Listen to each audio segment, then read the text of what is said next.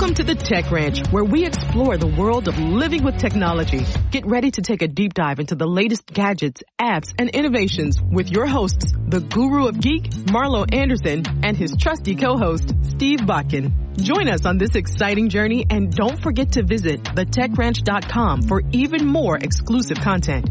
Now, without further ado, let's welcome Marlo and Steve to the Tech Ranch. And welcome to the Tech Ranch, everybody. Maybe we should call it Tech Rant today, Steve. What do you think? I'm all in. It's been a week. It has been a week in the studio. It has been a week. I'm down here in Vegas, and I cannot tell you. One of the things I hate about coming to this town is that it's tough to get good internet. And you and I have been trying to figure out a way how we can even connect today to do this because of the terrible internet here. And I know that we spent an hour. I know that the hotels here don't want you to be in their room, so they give you the worst internet experience possible. It's just... Well, that makes sense. Well, of course, it does. But, and the places that have good internet are busy coffee shops. So I had this choice to make of, all right, let's put up with the bad internet I have at the hotel room or go find some place that's crazy noisy but delicious coffee. Okay, so I just had a thought because you're sitting there and I'm looking at the video and you're in your hotel room and the windows shining in. Yes. And why do hotels in Las Vegas even have windows? It's a good question. Because the casino doesn't. Right. Because they don't want you to have any construct of time whatsoever. So if you're up gambling till 4 o'clock in the morning or 5 o'clock in the morning and then go back to your hotel room, why do you need a window? Wouldn't you want it dark so you could sleep, so you can get well rested and back out on it? Because people have, even with good blackout shades, you have a hard time sleeping during the day for a lot of people. Yeah, I don't know. So why do they think of how the money they could save on construction if they didn't put windows in casinos? Do you think, or in the hotels? I've always wondered this. I think windows are actually cheaper than standard construction material, isn't it?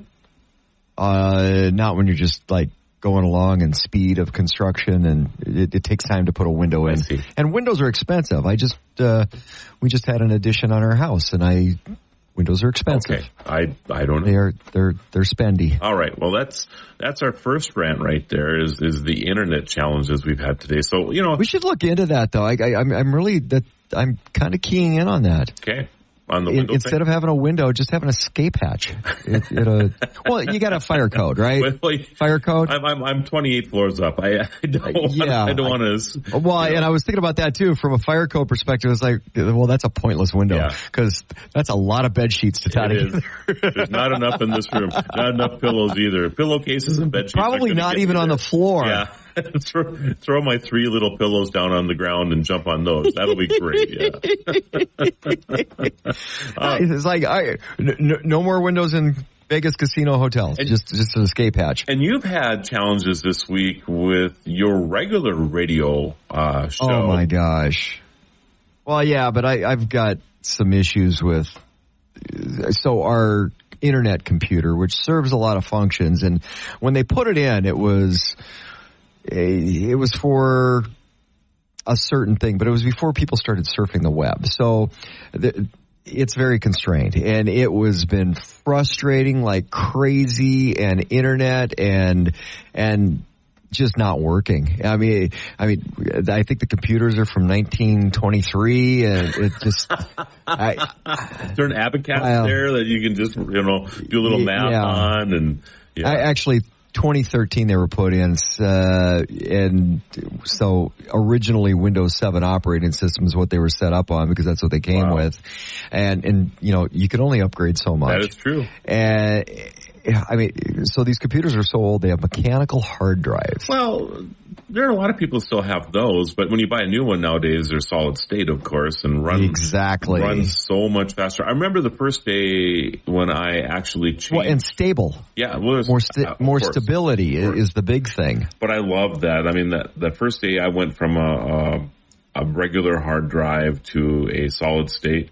I think it sped up my computer like 100 times. I mean, it used to take like 8 or 10 minutes for it to start up in the morning when I turned it on.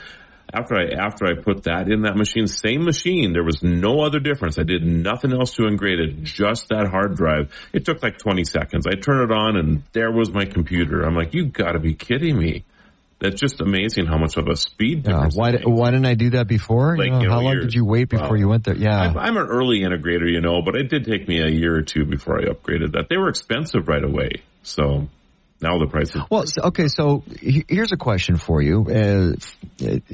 Are you better off upgrading your computer every now and then? Or, because I'm thinking of it in terms of home remodeling, you should... there's a schedule. Yep. You should remodel things in your home to maximize the value. In this case, the value is performance and cost. Are you better off to buy a new computer every couple of years, wait until it absolutely craps out, or should you do the updates as you go along? Or the other avenue, and I know a lot of people have done this, is you buy the case and you build your own computer. What's the most cost-effective? I'm guessing the building your own, but not a lot of people are really. No, used to do it all the time. When computers were $2,000 or $3,000, you could save some money. How much do you think it would cost to build a car from scratch, buying parts? Well, if your name's Johnny Cash, pretty cheap. But might not be the prettiest car, but one piece at a time. I've got that down. My guess is that it would be crazy expensive. I mean, if you're paying retail or even wholesale on the parts, right, and you start putting it together, the same is true with computers. I mean, the prices just come down so much on computers, and they've just... Well, and what keeps the... What keeps cars down is the production line of building it, and bulk pricing, because they don't buy one alternator, they buy tens of thousands of alternators. Right. So makes a big difference. Yeah, yeah. I mean, huge difference. And it truly is the cost of production lines and the ability to buy large quantities that drives those prices down. There's no doubt in my mind that if you bought the parts to build a car, you'd spend 2 to 3 times. If the car cost $50,000, you'd probably spend $100 to $150 to build it. One of the things, and most people don't factor in their labor time either. That's the thing with people who have classic cars, and I listen to these guys all the time. There's nothing about them dropping $10,000 or $20,000 into a car that they'll never see back. But it's just a passion of love for them, and right, yeah. I mean, that's just how it is with vehicles, but. Yeah, I would never build a computer unless you're a gamer or whatever, and you have some specific requirements for something. I would never do that. So from the upgrade perspective, then. So here's another line of questions, I guess. So because you brought up the gamers, and a lot of gamers will upgrade things. So would the average person be better off buying a basic computer that's upgradable and put some of those upgrades in themselves, or are you better off just to go buy the full boat out of the box? I think you're better off buying the full boat out of the box, because most of the time machines are optimized to the equipment they come with. Not unlike a car either. I mean, they have specific things that they build into them. If you're buying a Dell over a, Asus or Lenovo or you're doing that much better than I am today. I mean, they that's good, because you have a window in your background on your hotel room, and you were probably up all night. So you're actually I got some sleep last night, but the challenge is that I have to not have the air conditioning on in this room for me to talk to you. So it is really warming up. If you see me sweating, it isn't because you and I are having a great conversation. It's because I'm sitting here at 110 degrees. And that's why you and I look way better on radio. That's exactly correct. Exactly correct. But I would buy the machine that you can afford. That's the way I would do it. But, if they have the ability, if you're looking at two machines and one seems like this one I could maybe upgrade in the future because it has access panels and that type of thing, that's something I guess I would look at. But nowadays, like the all-in-one machines, and I'm not a big fan of all-in-ones overall, with the exception of convenience. I love the fact that I can have, like right now, actually. You know, I'm sitting in my room in Vegas. I have a 32-inch screen that I'm looking at you with, which, by the way, isn't a great thing for me, looking at you on this big screen. But it's something I can probably not. I can bring along on a road trip, because I drove down here. Another story, by the way. We'll have to talk about that sometime. And but drove down here this time, and I was able to take this computer along and just set it up and plug it in. I mean, I love that part of it. See, right? I love all-in-one computers. I know the expandability and there's some constraints when it comes to upgrades. That's the challenge, right? I mean, you just can't do. They're just it's like working on a laptop, basically. They're just really, really difficult to do. My favorite part of an all-in-one, because I've got an all-in-one at home. I love it. My favorite part, no cords. Oh, yeah. I love it. Oh, no cords. Yeah, it's just, your keyboard and mouse are wireless. I mean, everything is wireless. You know, my printer is wireless. Yeah. I don't have a single cord cluttering any part of my desk. Right. None. Yeah. Yeah, I love that aspect. I do too. I absolutely love it. I do too. I think it's great. But yeah, I wouldn't. I would buy the computer you can afford, and just be at that level. You know, as far as future upgrades, if you have a computer now that you really like, and it's got it doesn't have a solid state drive in it yet, you know, that's probably the number one thing you could do to speed it up. And they're relatively inexpensive now. Even at our shop, if you were to come down with your hard drive and just say, hey, I want to put this on a solid state, we would just put it over to that solid state. Probably cost you less than $100 to get that done, and you'd see a market improvement in speed. You really would see that. I think that's a smart thing to do. So when you're looking at computers, and I'd like to get into this a little bit further, a lot of people go, because if you go to a box store, you get sold a computer. Right. But how do people know what they need it for? Because most people, and I will say most people, surfing the internet a little bit, or looking up recipes at home, maybe, you know, some email.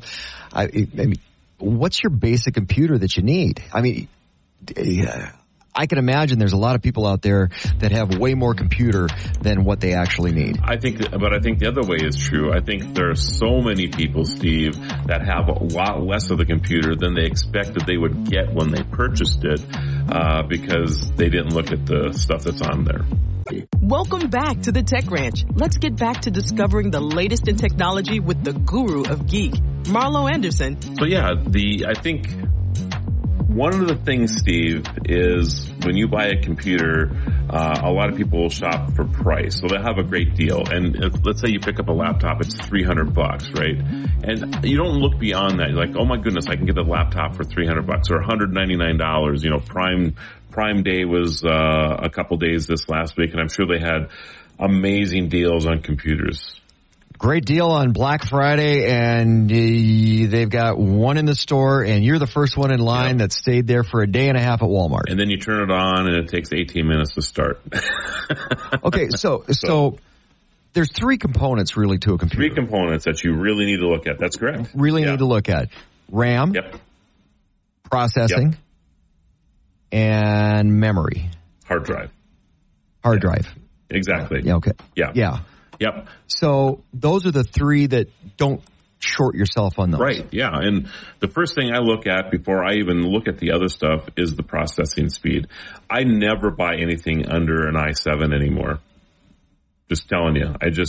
I need to have, because I do so many things all the time. So an i7 is really good for multitasking. You know, I'll have some project working on the side while I'm working on something else. If I'm doing some video work or whatever, an i7 handles that pretty well. Well, and I have a lot of windows open. I'll have multiple windows open when I'm doing things, because I'm going from this project to this project to this project.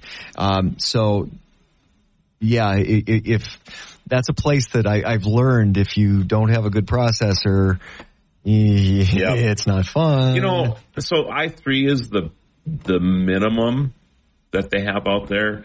And there's versions. I mean, there's, of course, Intel, and then there's, I can't remember the other chip maker now. But there's Amidon or Athlon or Amidon. Yeah, the Athlon is the actual type of chip that they make. I'll think of it here in a second. And they're actually pretty prominent as well. And I usually buy their stuff, which I can't believe I can't remember it right now. But anyway, I'm just lately I've been so impressed by the fact that Intel is bringing so many of their products back home.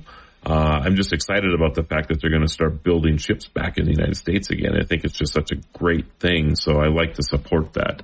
But anyway, the you know, so you have an i3, i5, i7, i9. Okay.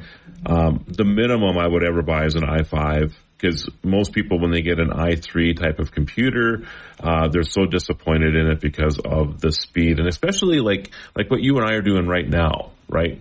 Conversing online, doing a little video conference thing going on here. An i3 would have a significant problem handling this. Just telling you, it would, you'd see artifacts all over your screens. It just wouldn't really do well. And i5 would be okay. You know, I think it would do okay. You'll pay a little bit bump in the price for that. i7s can get expensive. You know, I mean, I think the last i7 I purchased for my office was probably about $1,200. You know, but it's an amazing machine. In fact, it's the machine you're sitting in front of right now. Ah, it's a nice machine, isn't it? It is.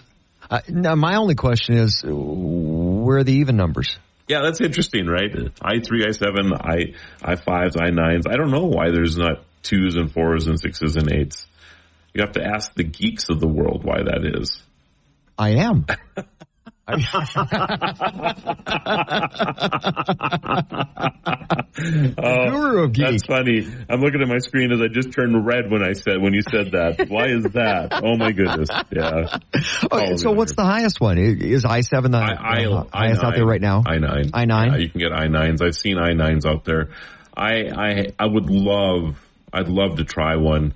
I don't want to say I'm cheap. I'm probably not as cheap as most people when it comes to technology. As you thrifty is a good. I just haven't been able to muster up another $800 or $1,000 for an i9 machine. I would love to try one. Yeah. Well, but that's the point, though. A lot of people, I mean, how do you validate the cost? Right. Because there has to be value in what you buy, but it depends on what your use is. Now, do you have a home office and can you write it off? Well, that might be a different story. Sure. But if you're just getting a personal computer, you don't need the i9 unless you're doing all kinds of creative, artsy things. I mean, if you're doing some high-level and most people go and things like that, sure. But a lot of people go Apple with that round. Yeah, I mean, because exactly. I mean, if you're an engineer or something like that, of course, and you're right. I mean, a lot of those type of places, print houses, whatever, they're mostly Apple. Yeah. Yeah. So. See, and I can crash an Apple. I'll walk into the room and crash an Apple system. And of course, you know, so always get at least an i5. If you're looking at some types of Windows-based machine, always get an i5 or better. You know, just don't settle for an i3. You're going to be disappointed. RAM. You know, I think you should have no less than 8 gigs nowadays. I mean, 4 is kind of the minimum and kind of the standard. And I would imagine that if you have a good processor, you can maybe get away with a little less RAM, right? I mean, there is that kind of trade-off because the processor is going to take some of it, but the processor will work much, much better if you have more RAM. Because what happens is, in the RAM, rapid access memory, okay, just so everybody understands, it's not permanent in there. So when it loads a program, it's just there while you're working the program, right? So it loads it up into there. And the issue is if you overload it, then anything that's overloaded gets moved to your hard drive, which is generally significantly slower. Now, in the days of solid state, it's not as bad. But if you're running a hard drive that's 5,400 RPMs or 7,200 RPMs, you're talking about a significant slowdown in your computer when you go past your RAM that you have on your machine. So, for example, if you were doing something with video, you're running Adobe, for example, and you had 4 gigs of RAM in your computer, I guarantee you that a lot of that work is being cached over on your hard drive, and you're going to see a significant slowdown with that. So the more RAM, the better. So the takeaway, I think, for myself and everybody out there listening should be, from what you were just saying, is there needs to be a little bit of a balanced approach, because I know people that'll spend all the money and get the processor and then shirk on the other two. I see that too. Or they'll get all the RAM they can and then shirk on the other two, or the hard drive and then shirk on the other two. It doesn't work that way. Your machine's not going to be as efficient as it should be. Right. I 100% agree with that. So I would never personally. I mean, eight gigs of RAM is where I'd want to be. If you're looking at two machines and they seem pretty identical to you, and one has 8 gigs and one has 12 or 16 gigs of RAM, buy the one with a little more RAM in it. I mean, you're not going to go wrong by doing that, that's for sure, if price is about the same. And then, of course, hard drive. I mean, you have to have something that's decent. I don't think anything less than a terabyte is good nowadays. If you have a scenario where a lot of computers, and this has been a big deal for a couple of years, where you have a mechanical hard drive and a solid state. So what they would do is put like 128 meg solid state drive in there to run the operating system in, right? Mm. And then they would take and then put a 100 gig solid or a mechanical hard drive in there. So the computer would run faster, but you could archive your stuff over to the solar drive. But the solid states are getting bigger and bigger all the time, and the prices really come down. I mean, I would look at a half a terabyte or a terabyte of a solid state nowadays, and then just have the one in there, or have a secondary one as a backup. You could do that. Well, and that's a place that things have really come down in prices. Is 5 years ago, a terabyte was not really heard of. No, not heard of at all. But yeah, if you want to get a mechanical one, use that for your backup, and put a cheap drive in for that is a good way to go. And we're back at the Tech Ranch as we explore the cutting edge of tech with Marlo and Steve. For more exclusive content, visit thetechranch.com. The other piece is the operating systems. I mean, and a lot of people have big questions. I just went through this, and I haven't done it yet, and I'm especially on this program, I feel really bad. I still had Windows 7 in my computer at home, and just like recently. Yeah, I haven't updated it yet either. Oh my goodness! Well, I was going through the process, and it takes a little time because I have to upgrade to 10, and then I'll get the free upgrade to 11, and I haven't had the time. I haven't been home long enough to. You haven't been going online with this machine, have you? No. Just internal. Yeah. Thank you for. At least allowing everybody to think that, Steve is good, that he's not going online. Yeah, did you know that if you installed Windows 7 on a machine right now, that the bots, the spiders that are out there, there's an estimation that it's about 10,000 viruses that will be installed on your machine before it's even done being installed. Wow. Because they sniff it out, realize that there's a Windows 7 machine, and will infect you without even knowing it. Isn't that crazy? God, I'm going to have to go on some social media platform when I get home today. That's pretty funny. Oh, that's crazy, though. It's crazy, yeah. Okay, so operating systems, so the platforms. What is it, 11 now? I think Windows is 11, the standard. Yeah. Is the standard. 10's going to be going away soon. Yeah, it's funny, when they brought 10 out, they said Windows made this big promise that, you'll never have to buy another operating system again or whatever. They say that every time. And then here comes Windows 11, right? Windows 2, you'll never have to buy another one, yeah. I think they have to just stop saying that, because the problem is they think that they're so smart that they've taking care of every security possibility there is or whatever, until there's the next security flaw, and then they have to do something again. So they just need to stop marketing it that way. But yeah, it's so there's Windows 11, and of course iOS on the Apple side. And I think if I just seen, I'm looking up my notes here because we're going to talk about this in a little while. There's oh my goodness, where are we going with iOS here? I just seen this too. Well, one of the biggest reasons why it's important is it's the security. It comes down. That's exactly right. Staying ahead of the viruses and the security. It's not about the functionality of your computer, because a lot of people think of that and they don't want to go ahead and upgrade to that next operating system because, well, my computer's working just fine. But it's not about your computer working just fine. Right. Do you want it to keep working just fine, or do you want it to start getting viruses that are getting through walls? That's the problem. So it's just like changing oil in your car. Right. And I mean, it's just every 3,000 miles, that's something you need to do. Well, actually, it's more like 5 or 6 or 7 or whatever the computer tells you, because the cars are smarter now. So we're, you know, you're going to take me to a whole different segue here now, but iOS 16.5 is where we're at right now. So iOS 17 is coming this fall. Oh, wow. And they're kind of teasing people about the messaging features. It says express yourself like never before when you call or message somebody. Share content in convenient new ways, and do even more with new experiences for your iPhone. So they're really, somehow or another, they're really stepping up whatever this call and messaging feature is.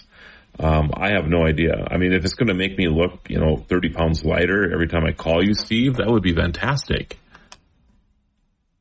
You need to download that quick. Well, but if you take a look at how computing has changed, and cell phone is what's changed yep. It's the convenience. So do you think it's a case of these operating systems trying to get the convenience of your cell phone or the familiarity of your cell phone? Because I remember when Windows changed over to, oh, hey, these are all apps. You just click on the app. That's your phone. So, the way those computers have been used, so they want that home computer still, but you better have some of the features and convenience of your cell phone built into that, or are people going to spend the money because, well, I get a cell phone, I get emails on my cell phone. Do I need the big computer at home?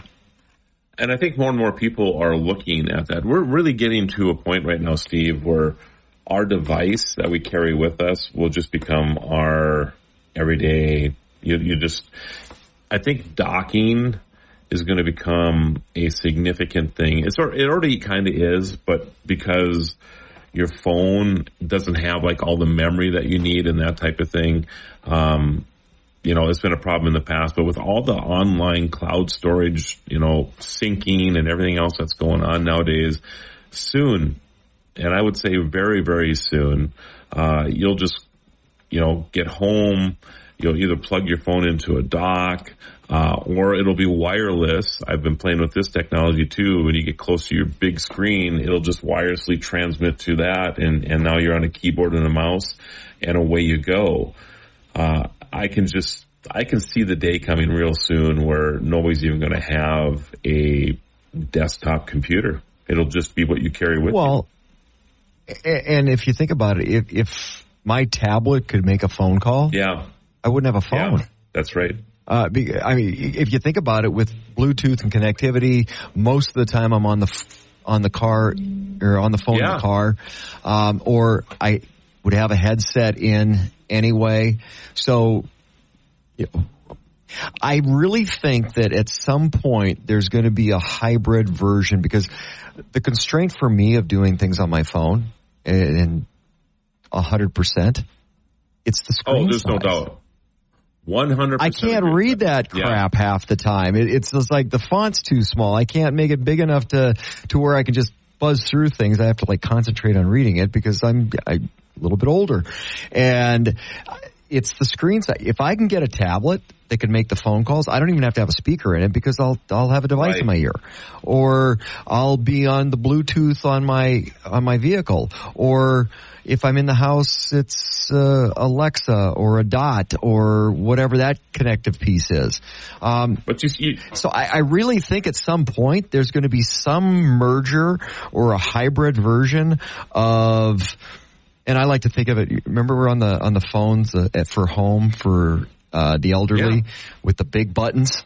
That's for me. That's going to be for me because that's what I would use a tablet as, because I can read things on a tablet, almost like a reader. But I would use my tablet more that way. That's why if it could connect with phone calls. I think these folding phones nowadays are addressing your concern a little bit, because you can have it as a small phone. You can open it up and it becomes more of a tablet or a phablet, if you want to call it that. It's still not big enough. Yeah. I would want a bigger one. I agree with that. I'm with you on that too, but it is. There's got to be some hybrid coming. It is addressing that. I do. Okay. So there's projection now coming off of phones too. You've seen this, right? Oh yeah. I had one of those. So, and this is probably 5 years? Yeah. Remember before Motorola got sold, and they had a little projector up the backside. I was a big Motorola. Yeah. They had the mods, the Moto Mod. Remember that? You could buy the really kick butt speaker or the big screen projector, right, which I used for business, because I could take my phone and I could take the mod attachment, and it was a 70-inch screen projection. Mm. 70-inch But it was an attachment to your phone. What I'm talking about is these things are going to be built into your phone. So you'll set your phone down. It'll be like a kickstand, okay? Let's say you're at a coffee shop and you have a wall that you can project to. So then your phone now projects out to that wall, and then you can see the screen. And then it also projects an infrared keyboard in front of you. So then you tap on the table. I'll have to show you this. I have one of these. It's kind of like a heads-up display. It's better than Sorta? That. And then the keyboard itself, really? you just literally, as you can probably hear me in the background here right now, but I'm tapping my fingers on the table. You see the keyboard. You actually see it, and when you break that plane to type A, it'll type just like you normally type. The only missing thing is the mouse. But with gestures coming into play more and more all the time, you just start moving your hand around in front of the screen, and it'll move your mouse. To me, I've played with gestures a little bit with mouse movement, and I have a harder time with that than I do with the mouse right now. So I prefer the mouse. But I'm old enough to remember when we didn't have mice. Handed to mouse. A 6-year-old. And I preferred yeah, exactly. And I preferred using a keyboard for a year or two. And then I tried a mouse, and I'm like, why did I do all this with a keyboard before? Because you're always tabbing through stuff and everything else, right? So yeah, I think it's I think that day is very soon. It's got to be a hybrid coming, though, because there's got to be something. You remember the day? I could set your tablet up right now to be a tablet, phone? Or a phone, yeah. Really? Well, of course. There's apps out there for that? You can actually just go down to your vendor, if it's AT&T and Verizon or T-Mobile or whoever you're using, and buy a tablet with a SIM card in it. That's all you need to do. For the phone service? Yeah, absolutely. And just pop out from my phone to the tablet? It's really no different than your watch. I mean, well, one of the big constraints, though, for tablets has been, and I haven't gotten a new one for a while because I've been kind of dragging my feet on it, but it was the accessibility, the lack of ports. Sure. That was one of the biggest constraints with tablets. So I think if you do have that connectivity beyond just the Bluetooth, but the ability to connect, and I think everything going to USB-C, which is universal, I think that's going to help that a lot. But then now you've got more connectivity with that tablet. So we were talking earlier in the program about the all-in-one computer system. And you just brought it, and you're looking at me at a 32-inch just screen, like you're looking at me. Sorry about. Yeah. But the ability to do all that with a tablet because of the connectivity piece of it, that's going to be game-changing. Right. That's going to be the difference. And I think, and you brought up another thing, by the way, that I really wanted to get to today. And the fact is that, about a year ago, the European Union basically told Apple that you have to stop doing, or the cord situation. You can't have a designated cord just for you anymore. So Apple had to choose whether they were going to, in their latest iteration of a phone, whether they were just going to honor the European Union and go with the USB-C there and then have their Apple cord configuration for the rest of the world, or just move over entirely. They have moved over entirely, so their next new phone will have a USB-C cord attached to it, which means that all of our phones, your Android, my, you know, or your Apple, my Android, I could actually swap a cord out with you and do that. And what's interesting about that is that, you know, you're talking about this integration and moving forward. Because it's USB-C, there are adapters out there right now that can take that USB-C and take it into a monitor. Mm-hmm. So all of a sudden now you have this ability to dock your phone or plug in or whatever, and then all of a sudden, and it wouldn't surprise me in the very near future that USB-C to a wireless module, right? That then sends a wireless signal to your keyboard and mouse and to your screen all at the same time. Now that would be very cool. Well, it's. That's kind of one of the things I've been waiting for to come is the Bluetoothing a keyboard, you know, without the little dangle, but right through your So device. I've done that already. In fact, you know, since you're sitting in my office right now, there's actually probably off to the shelf to your left. There you go. You're looking the right way. And then around the desk right there, there's a series of shelves that you can't see from where you're sitting. There you go. Yes. Okay. There's a Bluetooth keyboard sitting right there and a mouse. Oh. Yeah. Okay. So you just sync them to your Bluetooth as opposed to the wireless dongle that you normally would have. Right. And there you are. That everybody loses. Then it goes, I got a brand new mouse, but what do I do with it? Throw it away. This keyboard I'm showing you right now, I lost the dongle for the darn thing. I had to go buy one. So exactly what you're talking about. You know, and so you can buy a new dongle for an old keyboard? Absolutely.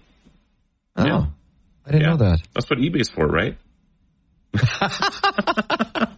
So somebody's got one out there that the keyboard doesn't work anymore, but the dongle does. So they'll sell you the dongle for $5 or $10 or whatever. Oh, I would lose the dongle for mice all the time. It's kind of crazy and very, very frustrating. Well, and only when you need them, because that's usually when you lose them. Thanks for staying with us on The Tech Ranch. Let's rejoin Marlo and Steve as they guide us through the fascinating world of technology. So, speaking of lost things, Steve, when's the last time you left your cell phone someplace?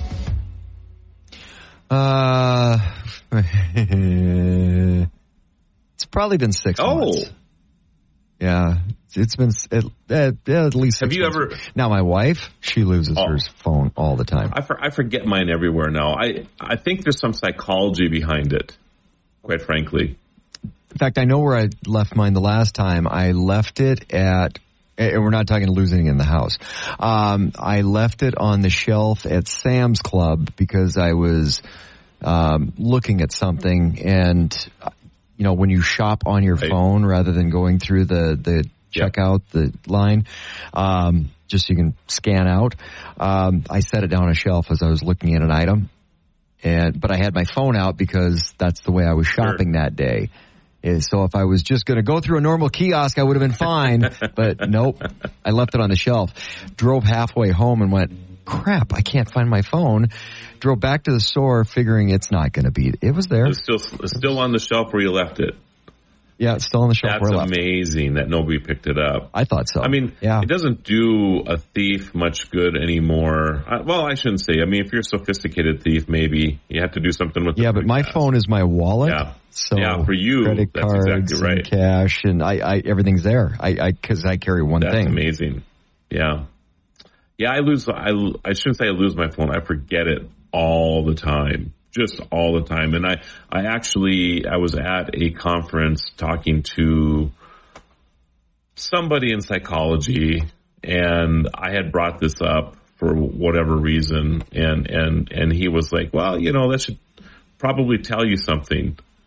That maybe you don't want to be attached to that thing so much anymore. You're trying to disconnect. Your body, your mind is actually saying that you should not, you know, be so much on that device. And I won't argue with that. I think I spend way too much time in front of these things.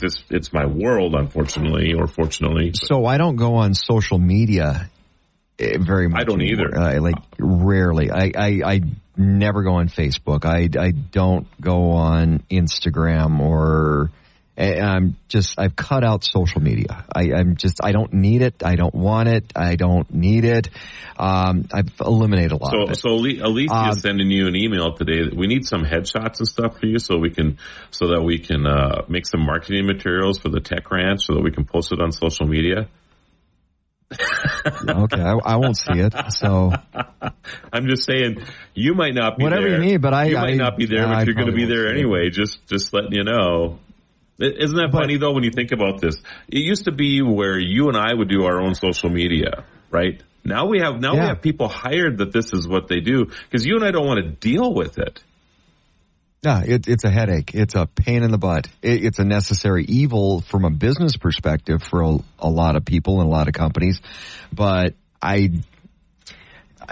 want to get into at some point social media fatigue. But where I was going with this conversation was what I've noticed is I walk out of the house without my phone more often because I don't have it in my hand. My wife, first thing she does when she wakes up in the morning, she's either on Facebook. She's not even out of bed yet. She's on Facebook or Wordle. It's one of the two. She still plays Wordle. Is that like old now? I don't know. I've never played the game, but I know it's a... It's her and her teacher buddies. There's a group, so it's a bunch of her and her teacher buddies. It's actually a very educational game. It's good for your brain. So I'm glad that if people are going to be using their devices, that they would be exercising their brain. So that's a good thing. But I walk out of the house at least once a week because I'm trying not to be as connected to my phone. But the days I walk out, it's like, well, I have to call so and such and so and such and so and such. And remember the days when we had to memorize phone numbers? Oh my goodness! I sometimes have to think about my own phone number. I have to. It took me 3 years to memorize my wife's phone number. Until I actually go, okay, here's your number, dear. And you know what? You know what got me over the hump? Going to the grocery store and having to put in the phone number for rewards. That's why I memorized your number. That's a good thing. Because the road system. I bet I used to have 100 phone numbers in my head. And if I have 3 now, I have my mom's, I have Alice's, and I have mine. I don't know if I could go any further than that. So how many phone numbers do you remember? I don't even remember my... Well, I remember from do you remember your number growing up? Because my mom still has it. She's got the same phone. Are you kidding me? She has a rotary phone. You're going to love this story. Is she still on a party line? Still on a party line, isn't she? No, not a party line, but there was a party line. I don't think they even have those anywhere anymore. So this is probably Canada. They do in Canada. 3-4 years ago, and she has the original phone in the house from when we grew up. It was just like olive green rotary dial thing, right? It matched the stove and the refrigerator, didn't it? Yeah, I was so frustrated. That was the thing. Because I was such a big radio nut when I was a teenager. And call now for winning some prizes. And I would actually have this. I'd have the whole number dialed in, except for the very last one, so I could get it, ready to go. Do you think they're caller 8 yet? And then I waited too long anyway, right? Because it would reset itself. Yeah. It was always the thing. But anyway, so. I don't know, 3, 4, 5 years ago, my mom and I are talking, and she's like, hey, I got that phone replaced. You got the phone replaced? And she goes, yeah, I just called the phone company, and they came out and replaced it. That's fantastic, Mom. And I'm like, and why would the phone company come out? And she's like, well, I pay. Because they didn't have an operating system that still supported that phone. I pay $8 a month. So on this phone, to lease it, and if something ever goes wrong, they come out and replace it. And I'm like, how often does something go wrong with a phone? So my first thing is like, you're paying $8 a month. And I'm thinking to myself, it's 40 years since I left home. You've been paying $8 a month for 40 years or more on this phone. It finally broke down and they replaced it with the same phone. Same color and everything? It's a rotary phone. I know she did it on purpose.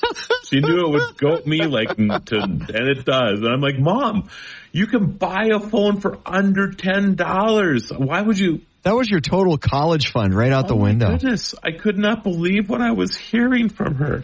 It was so funny. So funny. So, yes. Oh, that's hilarious. I'll have to take you up there sometime, Steve, so you can see what it's like to dial on a 50-year-old rotary phone. Oh, I remember. Brand new out of the box. Yep.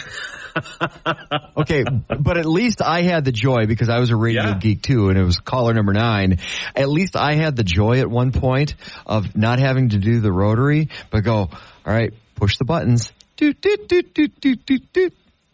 Yes. Yeah, I made that transition. You did not until later in life. There was the touch tones that were rotary phones. Remember that? You'd push 8 and you'd hear remember that going in the background. So it was still a rotary phone with this new touch tone thing to it. So there was that for a few years as well. But yeah, it was. Those were fun times. Did you ever win any contests? Oh yeah. Actually, they got so sick of me winning. Really? I actually started on the radio. Yeah, I started working on the radio station in Grand Forks, North Dakota, when I was 8, hanging out at the station. I was on the air when I was 12. Oh, my goodness. My first solo shift. What was the first song you ever played?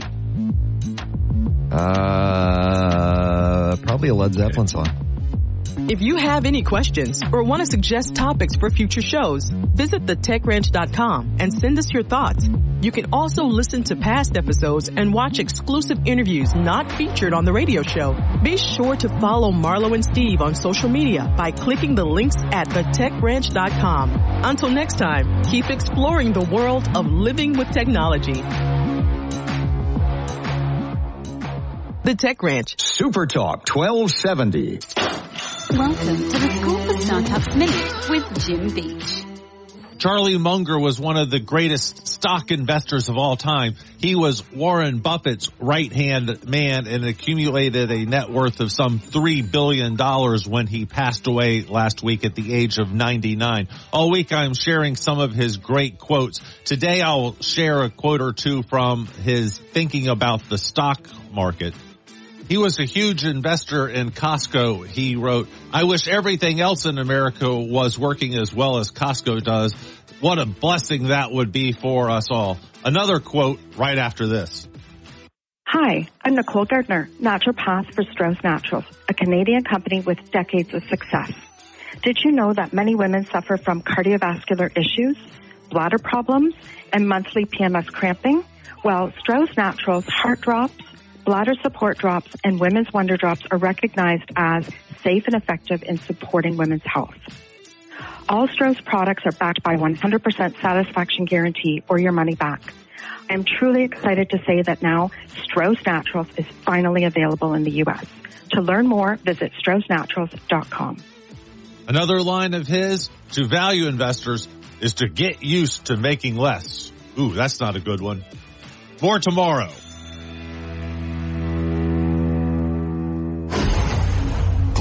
First of all, let me give you AOC. Here she is. Please pull the fire alarm. So what I'm here to say is that and U.S. Capitol Police and Jamal Bowman are inactive, and he's fully participating and saying there was a misunderstanding. But what I He's active and fully participating in saying that there was a misunderstanding. What language is that? What combination of that's American? The Glenn Beck Program. The Glenn Beck Program. Weekdays from 11 KLXX AM, Mandan, Bismarck, a Town Square media station, broadcasting from the View Community Credit Union Studio. Here's the latest from ABC News. I'm Michelle Franzen. Israeli forces stepping up airstrikes in parts of South Gaza today, ordering civilians to evacuate the densely packed neighborhoods where it's targeting Hamas. At the UN conference on climate change in Dubai, Vice President Kamala Harris met with Arab leaders on the sidelines and delivered remarks on where the U.S. stands on the Israel-Hamas war. As Israel defends itself, it matters how. The United States is unequivocal. International humanitarian law must be respected. Too many innocent Palestinians have been killed. The Hamas-run health ministry estimates 200 Palestinians have died since fighting resumed following the collapse of a week-long truce.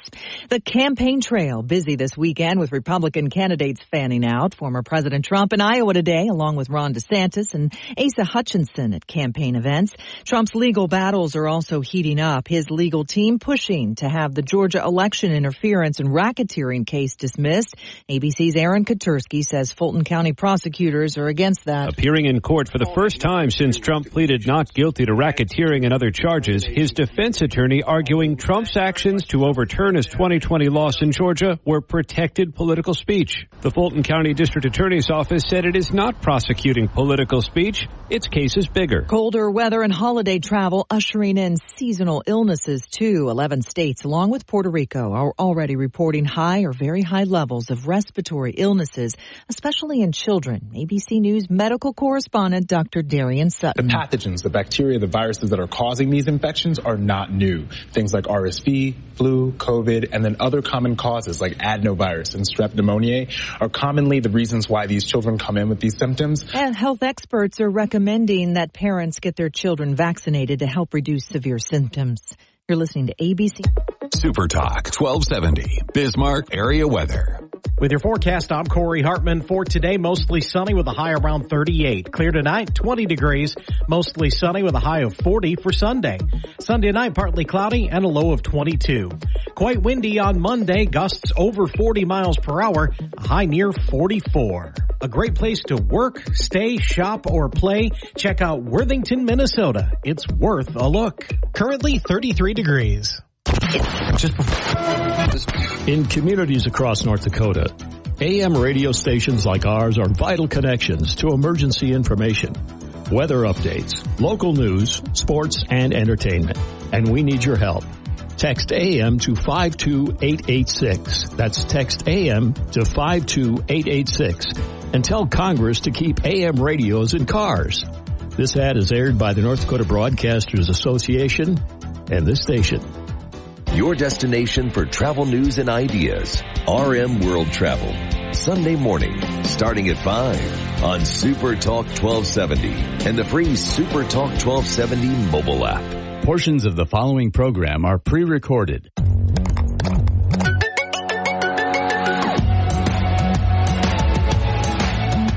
Welcome to the Tech Ranch, where we explore the world of living with technology. Get ready to take a deep dive into the latest gadgets, apps, and innovations with your hosts, the guru of geek, Marlo Anderson, and his trusty co-host, Steve Bakken. Join us on this exciting journey, and don't forget to visit thetechranch.com for even more exclusive content. Now, without further ado, let's welcome Marlo and Steve to the Tech Ranch. So I have a big rant I want to get to here because you brought it up. But first, how many phone numbers do you know? I want to ask you, how many phone numbers do you remember, whether from your youth? What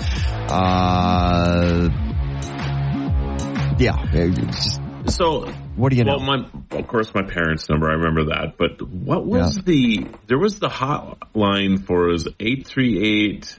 It was like time and temp. And I talked to somebody in Miami recently. Okay. You could call and find out what the time and temp was, right? Yeah. And I talked to somebody, my brother. Now, was that back in the day when you actually had a live person, or was it the recording? It was a live person. Because I remember the live person. And they would just pick up the phone, and the time is, and they'd tell you the temp. And we were just kids, and we were just thought, people actually are on the other side. We would call all the time just to do this. And I talked to my brother the other day, and we got on this topic, and he said that line is still available. I couldn't believe that. Is it really? Yeah. You can still call time and temp in mine at North Dakota. Isn't that something? Well, your mom's rotary phone is apparently still available. So I just thought it was kind of clever that number is still available. So anyway, all right. So how about you? I think I got 5 or 6. So one of my best friends from high school, I remember his number just because I remember the pattern. It was just where it was on the keypad. And then my grandparents, of course, 2 numbers from radio stations, the same station. One was an AM, one FM, but one was the business line actually. And one was the request line. It's like Super Talk right now. I mean, it's the same as the call letters on the radio. That's easy to remember, right? 663-1270. Yeah. Oh, by the way, we take phone calls. Just, but not today. We do. Because you're gone.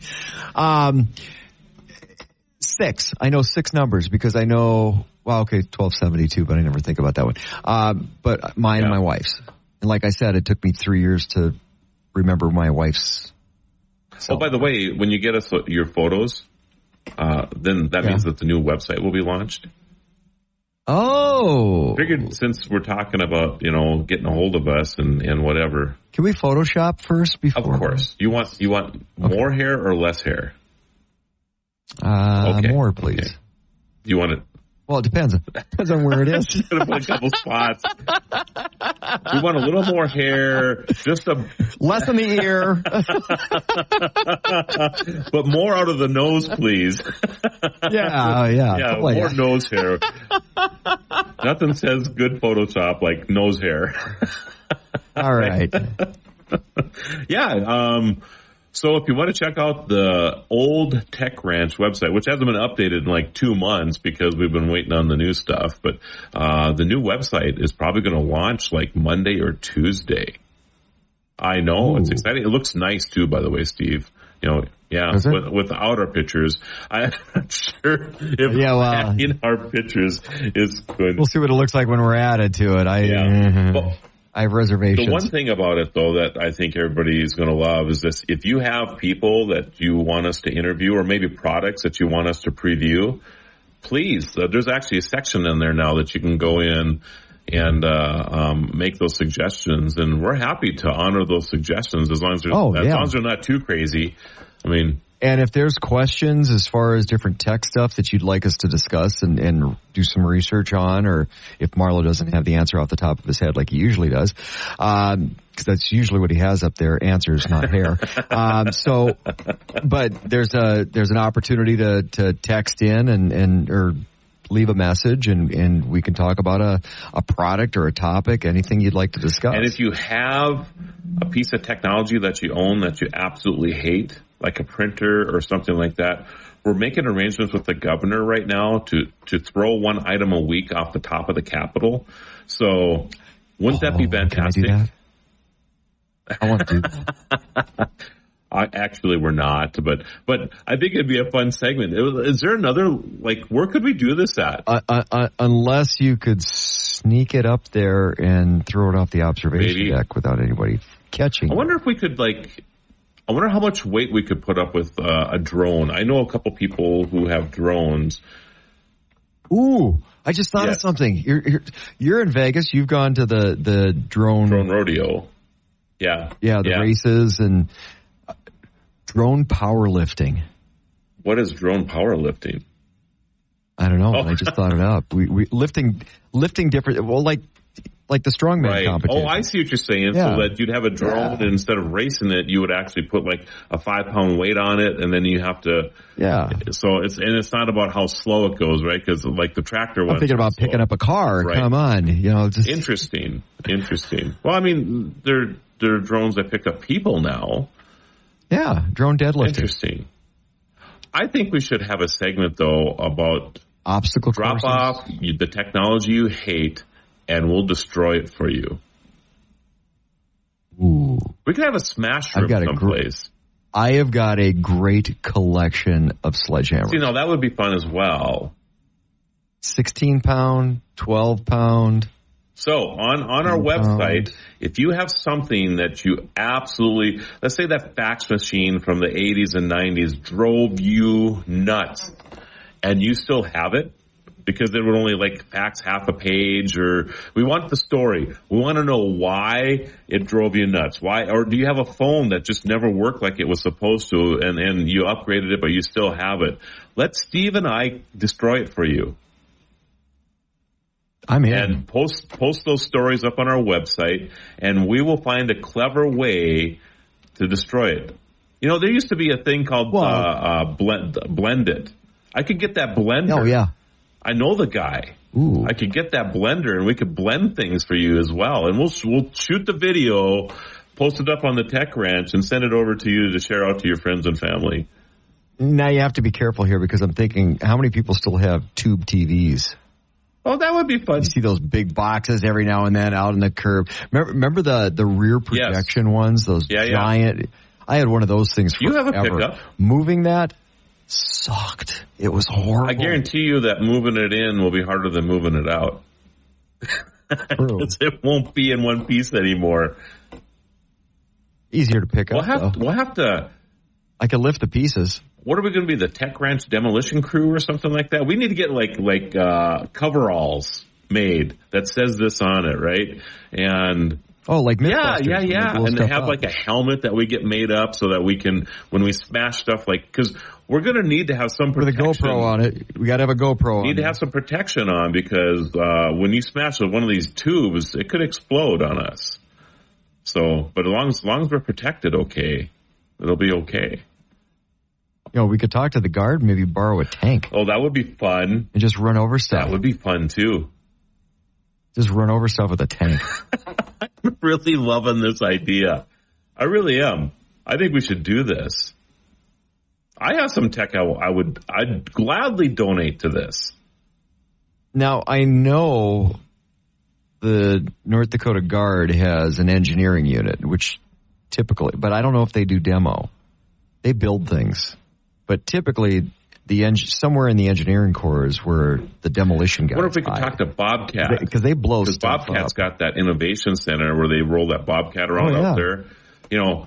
We could roll stuff. We could run stuff up with a Bobcat. Yes. Can a Bobcat destroy that? I mean, we have to come up with some clever tagline for it, right? But I think it'd be great. And it has to be technology. The other thing would be is Kitty versus tech. If a phone like back in the day, because you'd see commercials where they'd run put a phone on the ground and run a car over it to show how strong it was and that type of thing. We should put that to the test and find out if, for in effect, it can handle a car or if it can handle a Bobcat. Techbusters. Bobcat too. We could lift stuff up and. I like where you're going with this. Yeah, they got that huge room. Do you know how to drive a Bobcat? Really? Yeah. See, this would be cool. If it's got a steering wheel or a stick, you can drive controls, it. I can drive it, yeah. I think this would be great. Just say it. I like where we're going. Now, you got my both of us have stopped for a second there because we both got light bulbs going off right here. We're going to figure this out, and this is going to be a recurring segment on the Tech Ranch because we'll be able to talk about this. We'll shoot some video. This will be a blast. What? Literally, it could be a blast. What's the first thing you're going to bring to this? What's the one piece of technology that you would just like to forget about? My printer. So your current printer or one you had in the past? Yeah. No, my current one. While it's connected, the connection's just not reliable. I need to. Oh, maybe it's because I'm still on Windows 7. It's just not. It works when it feels like working. Interesting. Mine would be. And it's always done that, even when it's new. You're in my studio right now, or our studio. I'm not sure. The sound. Street Sound Studio there in Mandan. Yeah, because you can hear the street sounds. That's why it's called Street Sounds. Yeah. I know. I put the two and two together today. Very good. But yeah, there's the board, the Roadcaster, or the road board that's right there, right? Oh, the board before that is in the back room. That's a $3,000 piece of equipment that I will be happy to donate to this cause. And it probably doesn't fit on that desk. Does not fit on that desk. And it's barely used. I probably used it for 3 weeks. And a good mutual friend of ours talked me into buying that road that you're using right there. And I'm like, you got to be kidding me. How can it be this simple? Mm-hmm. I mean, how did I time my technology buy off by 3 weeks? That's what I... You know how many mixers I've had over the years because I used to do mobile DJing back in the it was kind of a little side hustle for extra cash when you're in the industry, and I could go through a lot of equipment if I still had that stuff. I like the TV idea, though, too, because even the old plasmas would be fun to destroy, right? The old first flat screen that weigh like a gazillion tons as well. Those would be a blast to take a smack or a sledgehammer to. Just saying. And what do you do with an old plasma TV? Thanks for staying with us on The Tech Ranch. Let's rejoin Marlo and Steve as they guide us through the fascinating world of technology. So you just reminded me about small phones. I have a whole box of them that I'd be happy to donate to this cause of destroying things. Ooh, smaller target. Well, and I don't know about you, but you it was really... I like to blow things up and shoot things. So but those small phones were really about the size, wasn't it? Oh, yeah.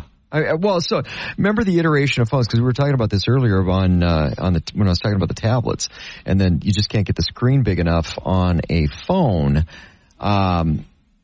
for me being able to read it as well. So, phones started out with the bag or car phone first.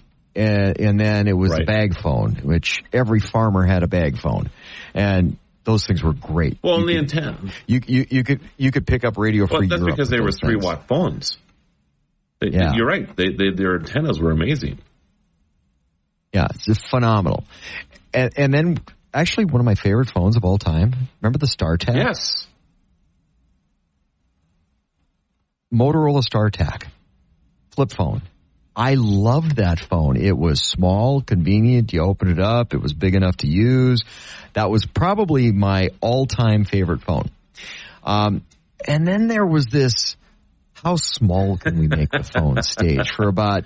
That's 2 or 3 years, I would say. Oh, yeah. Yeah. It back in the 90s, and girls loved them because they could just... stick them in their bra at the bar, and I'm dating myself now. They were just this little tiny. I'm like, my fingers are way too big to dial that. It's not happening. No. And then it went the other way. Phones got huge, that's where the term phablet came from. Yeah. Yes, and they were growing and growing and growing. And I remember as phones were getting larger, I came up with an injury that I'm sure a lot of people have had, because how do you text? With one hand, right? So as the phone, and it was incremental because I did not intentionally go out and get a bigger phone. I didn't want one. But my Motorola phone at the time, that's what I used, and loved those phones because they had the best internal antenna at the time when Motorola still owned them. They got bigger and bigger and bigger and bigger and bigger. So I went to the doctor because my thumb hurt, and he goes, "Did you get a new phone?" I'm like, "Yeah, about 2 months ago." "Why?" He goes, "Do you have it with you?" "Yeah." "Text something." He goes, "Do you text a lot?" "Yeah." "You sprained your thumb." And that was an actual medical condition because you were not only spraining your thumb, but it was extending the ligaments in a way, and you were wearing the ligaments out. Because people would text with one thumb. They'd text with your thumb, and that was an actual medical condition. Because phones were getting big, and now if you notice, phones have gotten back to we're a little. Well, smaller, and they have you have options. If you want a little larger one, you can have that. If you want a little smaller one, you can have that. I mean, you really have a lot of options nowadays. It's more of a lifestyle choice now. True, but I would still go back to my tablet. Yeah, I like a little larger phone too. I like the. I didn't think I was going to like. It'd be harder to lose, and I was surprised. I was never a person that would put my phone in my back pocket right away. Now I just do it all the time. It's just natural. So much so that I was never a Copenhagen chewer or whatever, but, all the cowboys or whatever. You didn't have the ring in the back pocket. Now you get a square from my pocket phone. Just gets blown out because of the phone all the time. So wear out my pants that way instead. See, I can't do that because a lot of people would break their phones because they put them in their front pocket. And... That's not me. So I have to carry my phone all the time because it's also my wallet. Yeah. For you, that would be because it's too big to stick in my back pocket, or it's too big. Which not sticking your phone in the back pocket means if you're ever using a porta potty, you're safe. That's true. Because a lot of people have lost their phone in a porta potty because they stick it in their back pocket. Correct. I do. I am a big fan now of cargo pants and cargo shorts because you get the extra pockets. And I utilize mine a lot for phones. I really do. So I can't believe that I've given up fashion for phone convenience, but that's kind of what I have done. Yeah, and this was the thing in the fashion industry. They had to resize pockets because of the size of phones. Because you'd buy a pair of pants. Oh, hey, I found a nice pair of pants in the clearance rack. Yep. Cargo pants. And my phone just wouldn't fit because they were last year's pants, and I've got this year's phone. So the fashion industry had to very cognitively go through, okay, how are people using clothing items and devices? And it's a thing. It is a thing. It's interesting. So, all right. Are you ready for my... See, you're a front pocket guy, though, because you always wear the shirts with the cargo pockets. Cargo pockets, yeah. I like how you say that. Yeah. I do miss when I have a shirt on that doesn't have a pocket. I guess I always throw a pen or business cards or whatever in there. So, yeah. All right. So it is time for Marlo's rant. Are you ready? Since we've been talking about televisions a little bit, you've kind of given me a little bit of armament for an analogy here. So there was a time not that long ago we only had 3 TV stations, right? 3 channels. Yeah, I remember those days. You go up and you were lucky if you had television. Then you had 4. But you had 3. So if you didn't like one, you liked the other, and yes, and we had we're sending notes to each other via video right now. Don't say that word.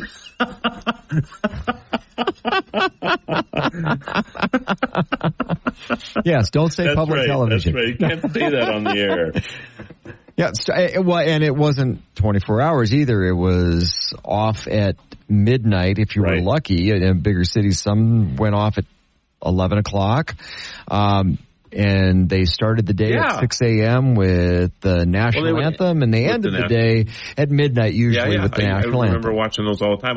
I'd stay up on Friday nights and watch the midnight special, and then after that it would love the midnight special. But anyway, so of course now you move forward and you got a remote control, and you got hundreds, if not thousands, of channels, and you just go through and through. And one of my pet peeves nowadays is the fact that I'll go and say, all right, I'm going to go watch a movie. I don't know what I'm going to watch yet. I'm just going to go watch a movie. And so I'll make a bowl of popcorn, and I'll sit down there, and I will have eaten the whole bowl of popcorn before I've even found something that I want to watch. See, that's why I hate streaming. I absolutely hate streaming. And actually, you know what the thing now is? I've found this out over the last couple weeks. People that I know, and this is the thing, not just here, but a lot of people do this. They will go to the theater to get theater popcorn to go home and watch a movie. That's correct. Because there's nothing, you cannot replicate theater popcorn. And theaters have actually caught on to this, and they make money on popcorn. That's where they're... Oh, they don't make money off of movie tickets. Right. They never did. They make money off of concessions. Exactly. You can hear me typing now, can't you? Every bit. Technology. This thing about where we're at here, doing the show remotely is challenging for me today, that's all. You're listening where technology comes alive. Let's dive back into the conversation with Marlo and Steve. And don't forget to check out thetechranch.com for more. So anyway, I won't say I get tired of going through channels, but I do, really do. But I was just thinking about this the other day because we've had all this news about all the new social media stuff that's coming out, right? All these new different choices that we have. Right. And I'm going to tell you right now, I miss the days of three. Facebook, Twitter, Instagram. So that's kind of your that's my three, right? Because now, I mean, my TV channels, three. Well, and social media, it was just three. Simpler. That's all. I mean, it was like you can make your mind up pretty quick. Well, it depends on how you use them now. So okay, just going back to the TV stuff. So for me, when I watch TV, it's just background noise. Kind of like when I'm usually listening to the radio, it's what I've got in the background as I'm doing something else. So yeah, I'm enjoying the music, but I'm doing something else. I'm not just sitting there listening to music or the radio, or not just sitting there watching TV unless I'm in the massage chair. I walk through the door at the end of the day and flip on TV just to clear my brain, and it's background stuff. So how active are you watching a program? Because I don't have the time to sit down and spend an hour trying to find something to spend an hour on. So I'm kind of that way too. That's never going to fit into my world. Social media is the same thing. Now, the one thing is they've been able with social media is you can post once. Well, right. They have things like Hootsuite or whatever. But the thing that there is no solution for, at least not yet, is the communication side of it, right? So you have people who use Facebook Messenger, message on Tweet, message on Instagram. See, I use Messenger a lot, and a lot of the reason I use Messenger a lot is because of the video component. So I'll be at the store, my wife will be at the store, and it's like, okay, they don't have this, but does this work? Or I need to show her something, and I'm like, gee, honey, do you like this shirt, or is it a no? But she's an iPhone user, and I'm a Droid user, so we can't communicate through Duo. I forgot about that one. That one's. I think I have that on my phone somewhere. But again, I don't go through all this stuff. Anyway, so Messenger, it's Facebook Messenger, so video chat. The challenge that I have with all this stuff is that all of them have a messaging platform, right? So, and I'm just picking on me because it's an easy target. Right. So as the guru of geek, right? You know, that's, you know, something that Super Talk came up with a few years ago or whatever. But as the guru of geek, why is it that I'm expected to be on every platform? So do you know where I'm going with this? Because, do you consider yourself an influencer in some way? Well, with National Day Calendar, I suppose. You know, I don't think of it that way, but you know, I have a little bit of a following, of course. Because I'm still trying to figure out how that's a job. It's not influencer. You mean? Yeah. It's not, people, in my opinion, not really. But there are influencers that are out there, and some of them do a good job with it now. And I guess it, you know, on the influencer side, if you actually can sell products for somebody. I mean, you're really no different than a salesperson, right? Yeah. And that salesperson gets paid to do that. Well, if you think about it, it's cheaper than a national ad that would be on TV. It depends on the demographic and the amount of followers that they have. I mean, that's really what it boils down. By the way, I have a addendum rant to your TV rant. Well, anyway. So I was a fall asleep with the TV guy. I would sleep with the TV on all the time. And the reason I would is because I'm not going to play with two remotes. And not a single cable company or any, because you got your cable remote back in the cable days. They didn't build a sleep timer into the remote. The TV remote had a sleep timer in it, but why couldn't you come up with that? That would have solved a lot of my problems over there. Because it's all, that was my little aside. Yeah, yeah. Well, but to this day, I fall asleep with the TV on, drives my wife nuts, and there's not a timer in the remote. Anyway, so I'm done. Back to social media then. So thank you because it's all about me as well. Now it's all about you. That's why this show is so great, because it's all about you and all about me, and we really, I guess. We hope you care about our lives, the people who listen to us, you know, but because actually people are sitting there listening going, God, those guys are idiots. They should take their. I'm glad I don't do that. Comedy on the road because they'd be hilarious there too.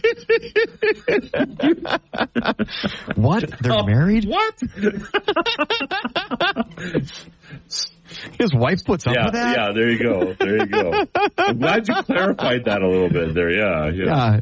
Wendy would kill me. It's like, Well, she yells at me for the TV on all the time. Maybe on my step of the TV on in to stand up to do a stand up at a comedy club one time.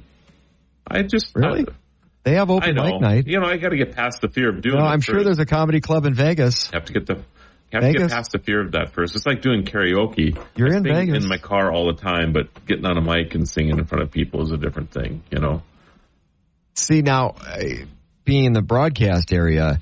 I'm not a big crowd person, and most radio people are somewhat introverted. It is interesting, isn't it? I've always found that fascinating. Boy, you and I we're really, our ADHD is just going crazy today.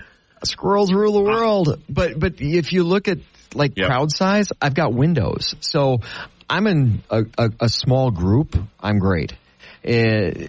25 to 30-ish, I'm a fly on the wall and kind of listening.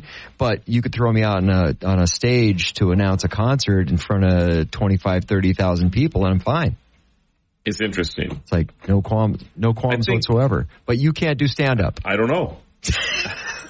and I know you're bringing this up because you knew I just stood in front of a crowd of 50,000 people just a few weeks ago. So with the Volkswagen. So, I guess that's a very valid point. I would love to see the look on your face when you walked out and went, "Oh my goodness, that was really something." So anyway, back to the rant. Where were we going? Social media. Yeah. Rant. Yeah. Marlo's ranting. This is quite the rant because I don't even get a chance to say my rant. But it's about the communication and how do you – there's so many choices. I mean, it's Facebook, Twitter, Instagram, right? And now and then there's Pinterest and LinkedIn. And then here comes Snapchat and TikTok and all the and the new Twitter killer. Yes, which is which is Threads.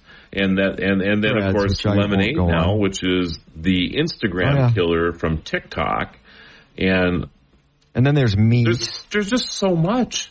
There's so much, and every one of them has a communication platform, right? So I know people, and there are some people that communicate with me exclusively on LinkedIn. It's the only way that they talk to me that way. And I'm a big LinkedIn guy because it's more business. Right. It's not. And then I have some people that all they ever do is talk to me on Facebook. And then there's a few others that talk to me on TikTok. And these are actually business clients and whatever else.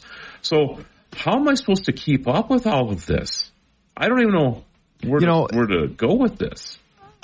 Okay, and maybe this is my age or about where computers came in. I've got I'm not a big fan of email. I just, because I watched people and I'm like, I can't do that. Their day would be, first 45 minutes of the day or an hour of the day or the work day, going through emails. I'm like, why? That's not productive time for me. So I tend to not be that big of an email guy. And I think it's just partly a function of my age and where I was when computers came into their own. So I know people that spend 2 hours a day on email. One. Yeah. Well, but you're using it as a legitimate business platform. I know people that's how they kill 2 hours at work every day. I'm like, that's not productive. There's productive. One key on the keyboard that I always wear off the letters on. That's correct. Delete? Delete is, my friend when it comes to emails, because I get so many of them that come in. And I hate to say that. If you're going to get my attention, you better have a good description in the... Actually, I have three. Control-Alt-Delete. Bye-bye. How can I bulk everything? Yeah. But anyway, that's kind of my rant. I don't know. I feel like it's like the coming of age with cable television in the day when you had all these choices to make. And now I feel like social media is the same way. Well, you're 100% right. Fragmented, and but the expectation of the people that use these platforms, that because they use it, they expect the people that they associate with to use it as well. It's too high of an expectation because there's too much. Well, and I'm thinking of a better word. Yeah, I'm thinking of a better word. So if you go back and look at the first platform, which will be MySpace, probably first. Yeah, MySpace, and MySpace was a little different. Then Facebook came out, and Facebook was about connectivity. That it wasn't even the communication at the time, because Messenger really wasn't a thing yet. It was the connectivity. It's, and that's how I got on Facebook, because I had a friend whose father passed away, and another mutual friend of ours said, hey, so-and-such's father passed away, and I'm like, oh, you got her number? And he was like, well, just reach out to her on Facebook. Well, I'm not on Facebook. He's like, well, you should get on Facebook, because she'd posted her father passed away. So set up an account, but it was about the connectivity. And that's like, oh, gosh, I haven't talked to so-and-such for 20 years from high school, and this person in 15, and because I've moved around the country, so I've got friends on the East Coast, and friends in Michigan, and California, and Oregon, and Washington, and all over the place, in Colorado, and the connectivity, not just, I mean, I'm a little hesitant to use the term communication, just because communication has a different connotation than with social media, because with social media, you're aware of what's going on in somebody's life because they post way too much. I know what you had for dinner last night, and I don't need to know what you had for dinner last night. But it's, so you're engaged without being engaged. You know what's going on in somebody's life. So to me, that's not communication, but it is connectivity. So and it's a nuance, but to me, that's the difference. It's you know, the social media platforms, are they really about communicating, or is it about connectivity? Well, you could make the argument that it's about how long can we keep you on our platform. Is it about clickbait? Well, I would say that's probably. I wouldn't say clickbait, because you don't want that. Facebook doesn't want you to leave once you're on Facebook, so they don't want you to click away from the platform. Well, is that why I still have a MySpace account somewhere floating out in the universe? Because they never delete them. I mean, I know people that have passed away 10 years ago. They still have an account. Accounts never go away. That's one of the odd things I find with the social media platforms is, don't they need the space? One of the things that – I mean – so I like to wish people happy birthday, you know, on Facebook or whatever, right? It's one of the things that I know it's probably weird. And a lot of these people that I have in my Facebook place, I've never met. You know, I have, 5,000 people on, because that's the maximum you can have. On my other side, I have, tens of thousands.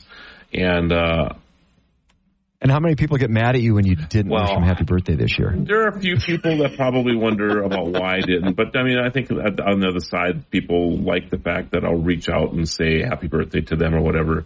But I've started to notice now that if I haven't seen the person, or if I've never met the person, or if I haven't seen them for a while, that I go to make sure that they're still on this planet. Because... yeah, because you don't want to wish happy birthday to that person. So because I've had a few people in the last 3 or 4 years that have passed away that were really good friends of mine or family members or whatever, and I'll go and it's on their birthday, so I'll go look just to reminisce about the good times we used to have or whatever, right? And I'll hop on there and I'll see all these birthday wishes, and it's not a heavenly birthday. Yeah. It's just that they just And you're right. I think it's kind of tacky. I mean, it's cool that people do this, that they hop on there because it's the new greeting card. Well, they kind of made an effort, right? I think it would be great for Facebook, for example, to post something that they're no longer on the planet, So I don't know. Just an idea. Welcome back to the Tech Ranch. We're thrilled to have you with us as we continue exploring living with technology alongside Marlo and Steve. So you seen something new this week? Yeah, did you see the new AI robot? And I forget what I was watching, but it was, they did an interview with it. So I saw a segment of the interview. Was it on a stage and they were talking to it? No, it was a little more casual than that. So, but the robot actually looked like and responded like the robots from the movie I, Robot. I've probably seen the movie before, or seen the movie before. Of course, I've seen the movie, the robot before. The one that I'm thinking about is Eve. Is this who you're talking about? She has conversations with people, and I think so. Kind of translucent looking, and so probably. Well, they were asking a question, but it was not on the stage for demonstration here. Okay, no, and one of the it was being interviewed like by a reporter, and one of the questions was about future and world problems, and I think they asked that climate change, and basically. It said through artificial intelligence that, don't worry about it. We got this. Like, whoa, kind of made the hair stand up in the back of my neck a little bit. What do you mean you got this? Who has this? Are we? Yeah. It's like, who's we? And I'm like, are we figuring out solutions, or do we have this because you're not going to be around anymore? Yeah. No kidding. I tell you what, I was a little taken back by the answer. Now, was the answer programmed, or I don't know. I didn't catch enough of the interview. I just caught a snippet of it. But I'm like, that's a little creepy. I was at the premiere for Mission Impossible a week ago, and they had an advanced thing that I was invited to, and it was pretty cool. There's only 12 of us in the theater. That was the thing I didn't understand, why there were so few of us at this premiere. But it was a special showing of the thing. But anyway, you didn't get your phone scanned? No, not this time. Okay, all right. Just checking. Somebody's got to worry about it. You're right. I never thought about that. My situational awareness again is, Beacon is not working like it should. But at this, have you been to it yet? Have you gone to Mission Impossible? So they're fighting an AI, Yes. Really? So part one. Okay, now I gotta go. Part one is not. I never got into that franchise. Two parts to the movie too. This is old-fashioned movie making too. I love this, right? And the first movie is like 2 minutes or 2 hours and 34 seconds long, or 2 hours and 34 minutes long.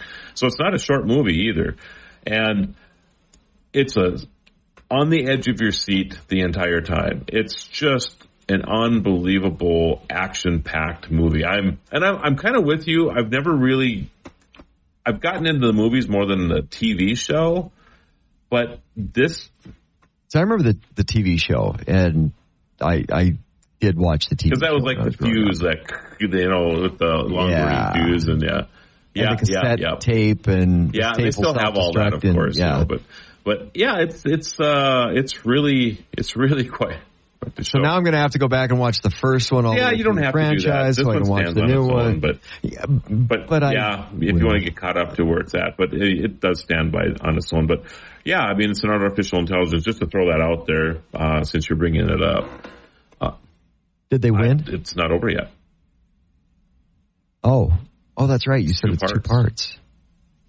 So is it going to be like 6-7 years before the next thing comes out? I didn't investigate to find out. Star Wars. I can't imagine. To me, it's sure it's already done. Filming it, just when they release it. Mike, yes. Oh, I'm sure they did. They film all that stuff because, when they film movies, they film different segments, and it could be way over there or way over here. It just depends on who the actor is at the time that they're working with. We're filming a bunch of stuff right now, and we're doing 5 different episodes all at the same time, and none of them have been enough filmed yet to put one episode together. I mean, that's just how it works. That's how it works. But but it's always been like that, and I'm kind of that geek that looks for, it's like, well, wait a minute.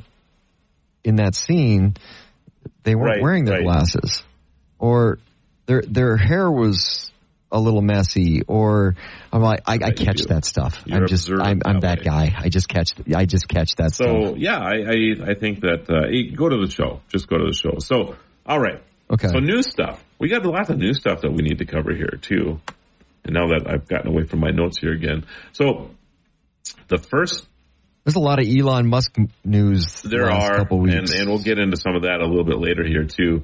The Google Calendar. So are you familiar with Calendly? Where, you know, you've probably had appointments that, no. you know, someone says, hey, just hop onto my calendar and schedule an appointment with me. And then it shows you a list of the different time slots that are available. Oh, what was the platform we used? There's quite a few of them. With the city. Yeah, there was a calendar invite. We'd schedule, like, so if we had to have special city commission meetings. Yeah, exactly. When exactly. I was mayor, or it would give you different options, and you could vote for option one fits in best, option two I can make work, option three is definitely out. Well, that's not quite what this one is, but so you can, so Google Calendar now with Gmail. Gmail now has a Calendly-style sharing tool for Google Calendar. So if you're using Google Calendar and Google or Gmail in any way at all, even if you have like National Day Calendar, for example, is a Gmail product. We use the email. We use Google email as a business, and you can still have your domain name attached to it and stuff, but it really is Gmail. But you can now use this feature in there to schedule meetings. So you don't have to have this back and forth that goes on all the time, you know, and it's true. I mean, I cannot get over. See, getting rid of emails. It used to be and you pick up the phone and call somebody and have a conversation. Now you got to schedule a time to pick up the phone to call somebody, right? Phone and have a conversation. It seems just insane that we're at this point, but that's exactly how it is, right? You know, I tell people that all the time. It's like, okay, if I'm in a meeting, just text me. Because if I'm in a meeting, I'll get the text. I can respond to the text. Otherwise, call me. But the text is immediate because I can't always answer the phone.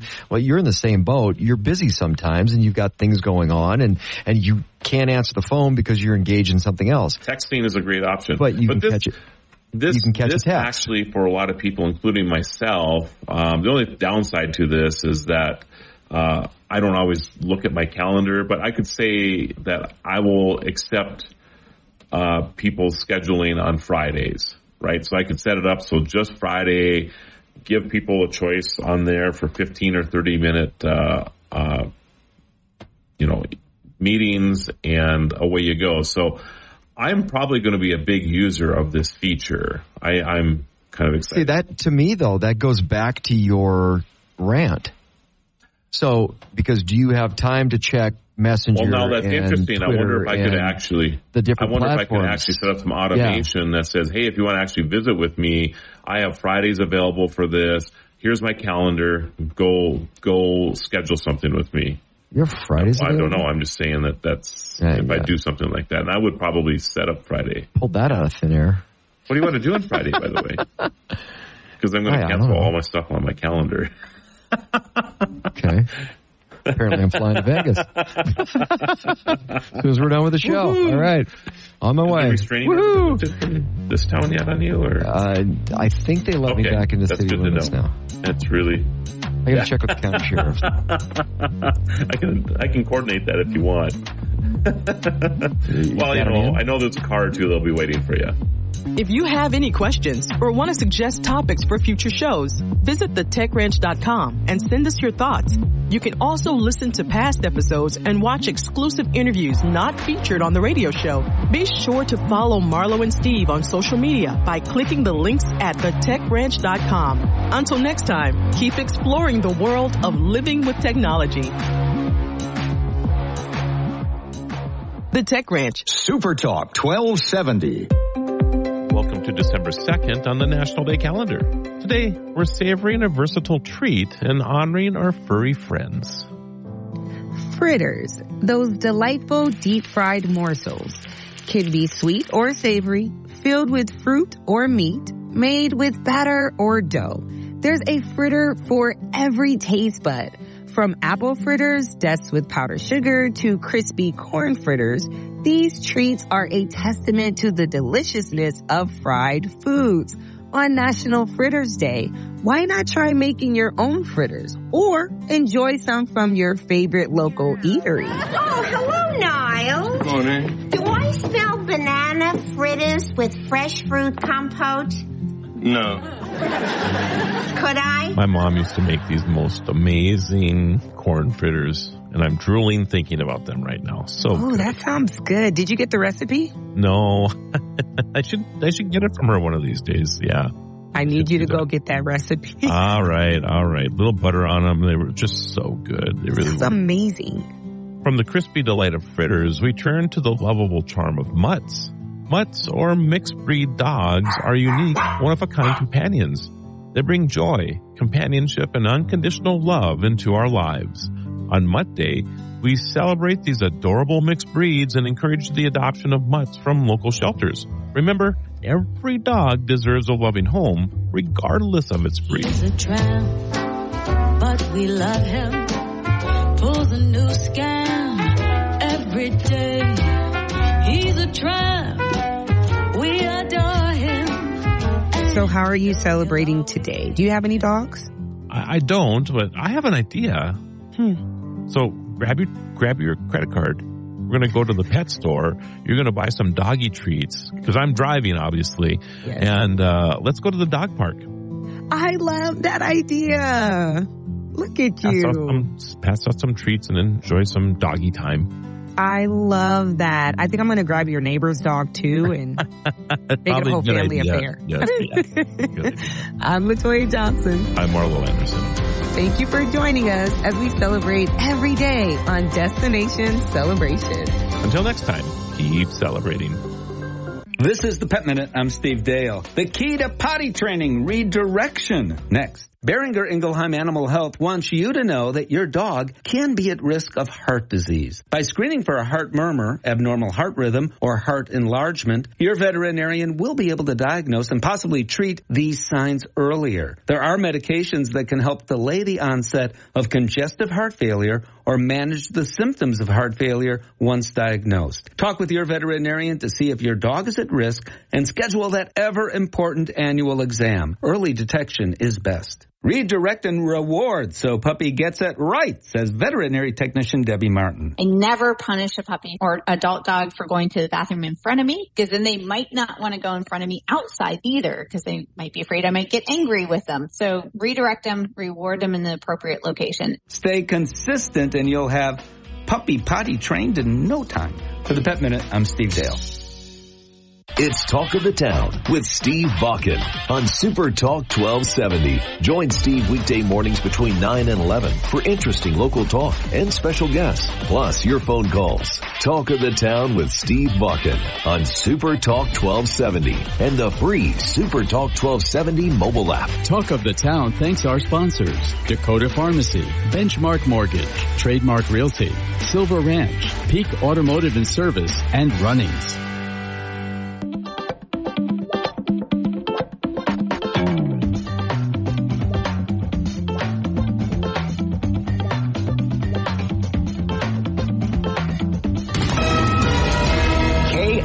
XXAM, Mandan, Bismarck, a Town Square media station, broadcasting from the View Community Credit Union Studio.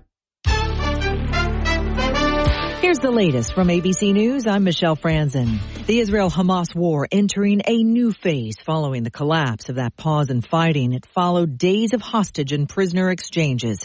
It's believed Hamas is still holding more than 130 hostages in Gaza, including Americans. Israel's prime minister announcing it's pulled back its team of negotiators from Qatar, saying talks have reached a dead end. Vice President Kamala Harris is in Dubai for the UN Climate Conference and met with Arab leaders on the conflict. Harris says the U.S. is still working on another pause to help free more hostages. Our work is ongoing to support some ability to reopen the pause and to have a deal going forward where there will be a pause so that we can get hostages out and get aid in. Today, Israeli forces struck Hamas targets in South Gaza, warning civilians to flee. ABC's Tom Sufi Burridge is near the Israel-Gaza border. The IDF's renewed campaign against Hamas now does appear to be more focused on areas of southern Gaza, but that is where most of Gaza's population has fled. The U.S. urging Israel to do everything to limit civilian casualties, but remember, that strip of land behind behind me is densely populated. In Albany, New York, students and faculty at the College of St. Rose expressing shock, anger, and sadness after learning the college of around 2,700 students will close at the end of the academic year in May. The college claiming a significant drop in student enrollment during the pandemic is to blame. Hannah Koskowski is a junior in the school's nursing program. She says she doesn't know if they can finish their degrees or transfer. We don't know. We haven't heard anything about the nursing program directly. I know other students have heard from their programs, but we haven't heard anything about ours. The New York's governor's office says it's looking into ways to help students complete their degrees at other institutions and also work with local leaders for a smooth transition. You're listening to ABC News. Super Talk 1270, Bismarck area weather. With your forecast, I'm Corey Hartman. For today, mostly sunny with a high around 38. Clear tonight, 20 degrees, mostly sunny with a high of 40 for Sunday. Sunday night, partly cloudy and a low of 22. Quite windy on Monday, gusts over 40 miles per hour, a high near 44. A great place to work, stay, shop, or play. Check out Worthington, Minnesota. It's worth a look. Right now, it's 37. Learn how to talk hunting with non-hunters. Show patience and respect while still getting your points across. Money is tight and many would rather have a trip over a gift. Hear how to spend your holiday with loved ones that is still a Christmas gift. This is Beck with The Ben Show, your outlet for outdoors and Western lifestyle. Be sure to tune into The Ben Show right here Saturdays following Ranch It Up on Super Talk 1270. Talk of the Town with Steve Bakken. Weekday morning starting at 9 on Super Talk 1270 and the free Super Talk 1270 mobile app. Portions of the following program are pre-recorded.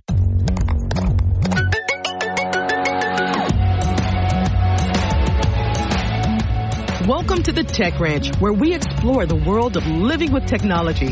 Get ready to take a deep dive into the latest gadgets, apps, and innovations with your hosts, the guru of geek, Marlo Anderson, and his trusty co-host, Steve Bakken. Join us on this exciting journey, and don't forget to visit thetechranch.com for even more exclusive content. Now, without further ado, let's welcome Marlo and Steve to the Tech Ranch. So, Spotify Wrapped, Jordan, social media expert, explain to me what Spotify Wrapped is, because I'm not a big Spotify guy. I don't go on there a whole lot, but I do go on there a little bit. Sure, yeah. So what it does is it takes all of your listening history for the year, it compiles it into minutes, and then it breaks it down by your favorite artists, favorite songs, things like that, things you've got on repeat. For example, this last year, up until now, I've listened to tons and tons of music. I think it said like 31,000 hours. Holy crap. No, I think that's not true. More like 3,000 hours, but yeah. That's a lot of Taylor Swift. I know, exactly. I'm actually in the 0.05% of Taylor Swift. So it breaks it down for you? It does, yeah. And that's actually not true about Taylor Swift either. But yeah, she is the most played global artist on Spotify. I wonder what's on Travis Kelce's playlist. I honestly... I'm guessing a lot of Taylor Swift. I would say probably not. I would guess 0%. But yeah, so, I mean, and it just takes that and it makes a playlist for you and it shows you what your listening trends are and in what months are you listening to this and that. And it's pretty interesting. Mine is all, it all makes sense. I listen to music basically 100% of the time just because I'm, sitting at a computer for most of my day. And then if I'm not doing that, I'm going on walks with my dog and stuff and it's headphones all the time. Kind of background noise, right? Exactly. Yes, exactly. And you can see it's pretty funny. I've gone through a bunch of phases this year myself. It goes from anything from like 90s hip hop to like Buck Owens. I was on a big classic country kick recently as well. So yeah, diverse. Apple Music has a version as well called, I think it's called Replay. And it's just on the heels of the Spotify Wrapped. And it's harder to access, apparently. I'm not an Apple Music listener, but I've seen people, have a little bit of trouble with that. So is this something that, people kind of work with the platform, or is it just kind of it's an end of the year in review for listenership? Sure. So yeah, it's like a year in review. So they just pin it up and dial it up for you, and there it goes. So exactly. So is that like a compilation? Okay, I'm going to date myself here. Sure. You wouldn't know, but way back in the day, people used to wait for their favorite song to come on the radio. Oh, yeah. And then, okay, here it is, and hit the cassette tape, and that's how you made a mixtape. Yeah, yeah, absolutely. Is this kind of like a modern mixtape? Yes, absolutely. Yeah, the curated playlist is definitely the modern mixtape, and especially if you have a wide range of music that you listen to, Spotify is the perfect tool for that, especially at the end of the year. Like I said, I have things from Buck Owens to Biggie Smalls to let's see, George Jones to, you know, Eminem. So I've got everything on there. You're kind of eclectic. I'm like that too. Yeah. It kind of, whatever the mood I'm in, it's like exactly. Eminem to Kid Rock to classic country to newer country. And, right. So when this is the question I've got, because I'm wondering if they've tapped in on these platforms to the AI side of things yet. So is there, because I listen to music depending on the mood I'm in, but with artificial intelligence, there can be a predictor of your moods depending on the algorithms. Yes. Have they tapped into any of that in any way? That is a great question. I've been wanting to talk about this. Yes, they have, and it's great. Aha. So they have three features in particular that I really, really like. There's one that is called Smart Shuffle, and if you have a playlist and it's got 10 songs, what it will do is it will add additional songs into the mix that is not on the playlist that are similar to that genre. I think it's great. And it's a great way to expose people to new music. Exactly. In that same vein, there's this new tool called the Spotify DJ, and what it does is this. It's a similar thing, right? So whatever you're listening to, it takes it and it gives you a bunch of stuff you've never heard before on a mix, and it fades in and out kind of like it would on the radio, for example. It's pretty fun. It's pretty interesting. And then the third thing that it does is it... Sorry. Well, okay, AI would fix that. And this is without having to have the chip implanted in your brain, right? It's well, yeah, it's exactly. Predictive technology. That's right. Yes, exactly. The chip in my brain is actually malfunctioning, so that's what's happening. But yeah, so yeah, very, very, very cool, very, very interesting things. The Smart Shuffle is cool, the DJ is cool, and the predicting your moods based on what time of day it is. For example, in the mornings, it tells me to listen to, you know, like more punk rock stuff, so I get hyped up. Wake you up a little bit. And in the evenings, it's more like classic country, things that I would, you know... Mellow you out to put you to sleep. Exactly. So, and I think that's a really cool thing where it predicts your moods and it throws things at you from that, and it exposes new music to people. It will, and it doesn't just put top artists on people's playlists either, which I really enjoy. It gives you things that you would actually be interested in regardless of the size of the listening base. Well, and that's the cool part about it that I find really fascinating is the ability to expose you to new artists. Right. This kind of, I went through back in the mid to 2000s. Sure. I went through a red dirt phase. If you're familiar with red dirt country, yeah. It's a little gritty, it's a little dirty, it's boom. But that was a genre of music, and I'm like, wow. And then listening to that kind of brought me back into some of the other older country that, you know, for example, I used to manage a country bar in Grand Forks, North Dakota. Sure. And it was amazing. People would be shocked because I would throw in stuff that, because I could manage it and I would DJ, and I would throw in stuff that people didn't think was country because traditionally it wasn't. But if you start going back into some deeper tracks of John Mellencamp, sure, or 38 Special, with kind of Lynyrd Skynyrd country rock stuff, Molly Hatchet. I mean, some deep tracks of Molly Hatchet. You don't typically think of them in that country genre, but right, there's country roots there. Absolutely. So the ability to expose people to different types of music, I think that's a great feature because it's like, oh, you got to tune into what the artist, where are the roots of the artist? Right. And there's a lot of great music out there that just don't get the exposure from the mainstream that people may not think that artist is part of my genre or what I'm listening for, but they could have some material that fits that, or their roots may come to that, or some of their early work or mid work could be part of that. So the ability to expose people to different types of music, that's what I'm listening for. Right. And that's an amazing feature. I love that that aspect of it. It's great. It really is the thing that keeps me going, that and cold brew coffee. Those are the two things. Not necessarily in that order, folks. No, not true. So, Jordan, when you're looking at these different, is this something that, okay, it's kind of the end of the year gift from these platforms?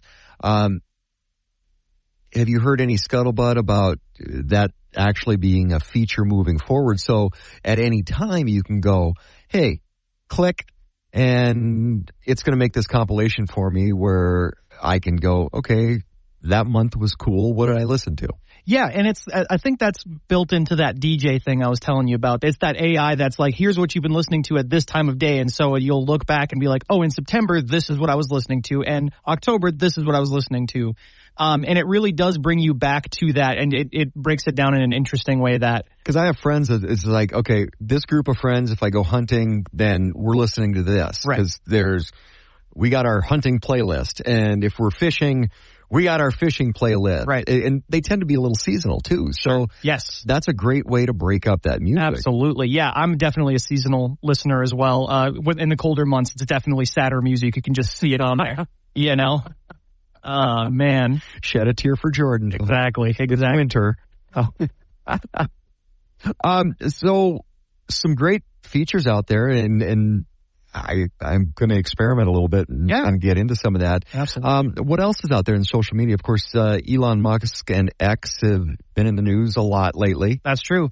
Yeah, X is hanging on for dear life in the way that only Elon Musk could do, sort of, if that makes sense. He's a scrappy guy. He kind of he brings things to what people think is the brink. Right? Like, where he's putting all these new features and he's changing all these things and everyone's like, well, there's no way this is going to survive. Pushing the envelope. And it survives and it's slowly changing into a way where it's like, oh, well, this makes sense.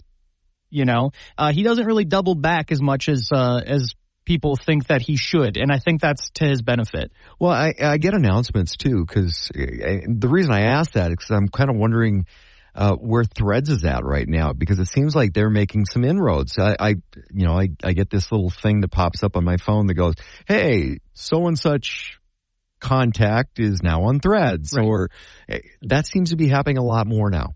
Yeah, and since it's built into Instagram, people are really curious about what that is and how to use it. And since it's so similar to Twitter, a lot of people are just like, well, I'll check it out, in tandem with Twitter or instead of Twitter. But I think it's one of those interesting things where we're going to see two of the exact same thing living in unison, in tandem almost with one another, until somebody buys somebody else. But it almost seems like Elon and X, formerly Twitter, are facilitating Threads to survive, because the rollout of Threads was horrendous. It was brutal. Yes. But some of the, I don't want to call them missteps, because Elon Musk is smarter than us, usually. But it seems like X has been facilitating Threads to hang on and then Threads to start getting some traction. I think it's interesting. In a world of social media, in a world of everybody knows everything all the time, no matter what, it's kind of one of those things where you wouldn't see this clunky rollout 15 years ago with anything. First impressions mattered. Exactly. And I think that's becoming less and less of a true statement. People are kind of seeing the nuts and bolts of things and being like, well, this isn't good, but giving it a second shot, because it's like, well, I saw it when it was bad. I was there for the first part of it. And now it seems like it's getting better. I'd like to be part of that conversation. Well, and it is a good conversation to be had, but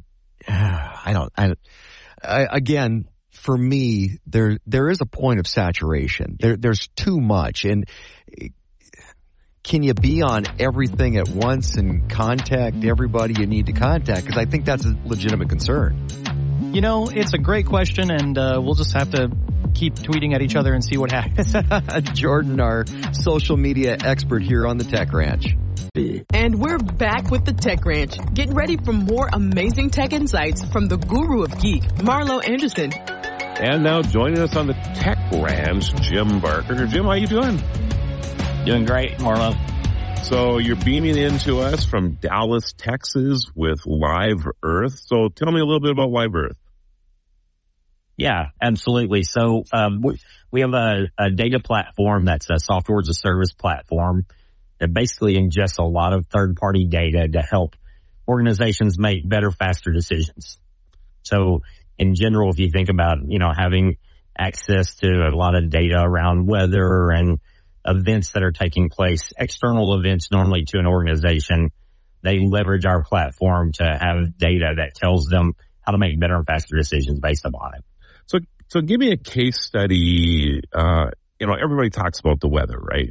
So give me a case study in how we would use your platform with weather. Yeah, absolutely. So I'll use one of our large enterprise clients that has about 7,000 locations around, retail locations around the United States.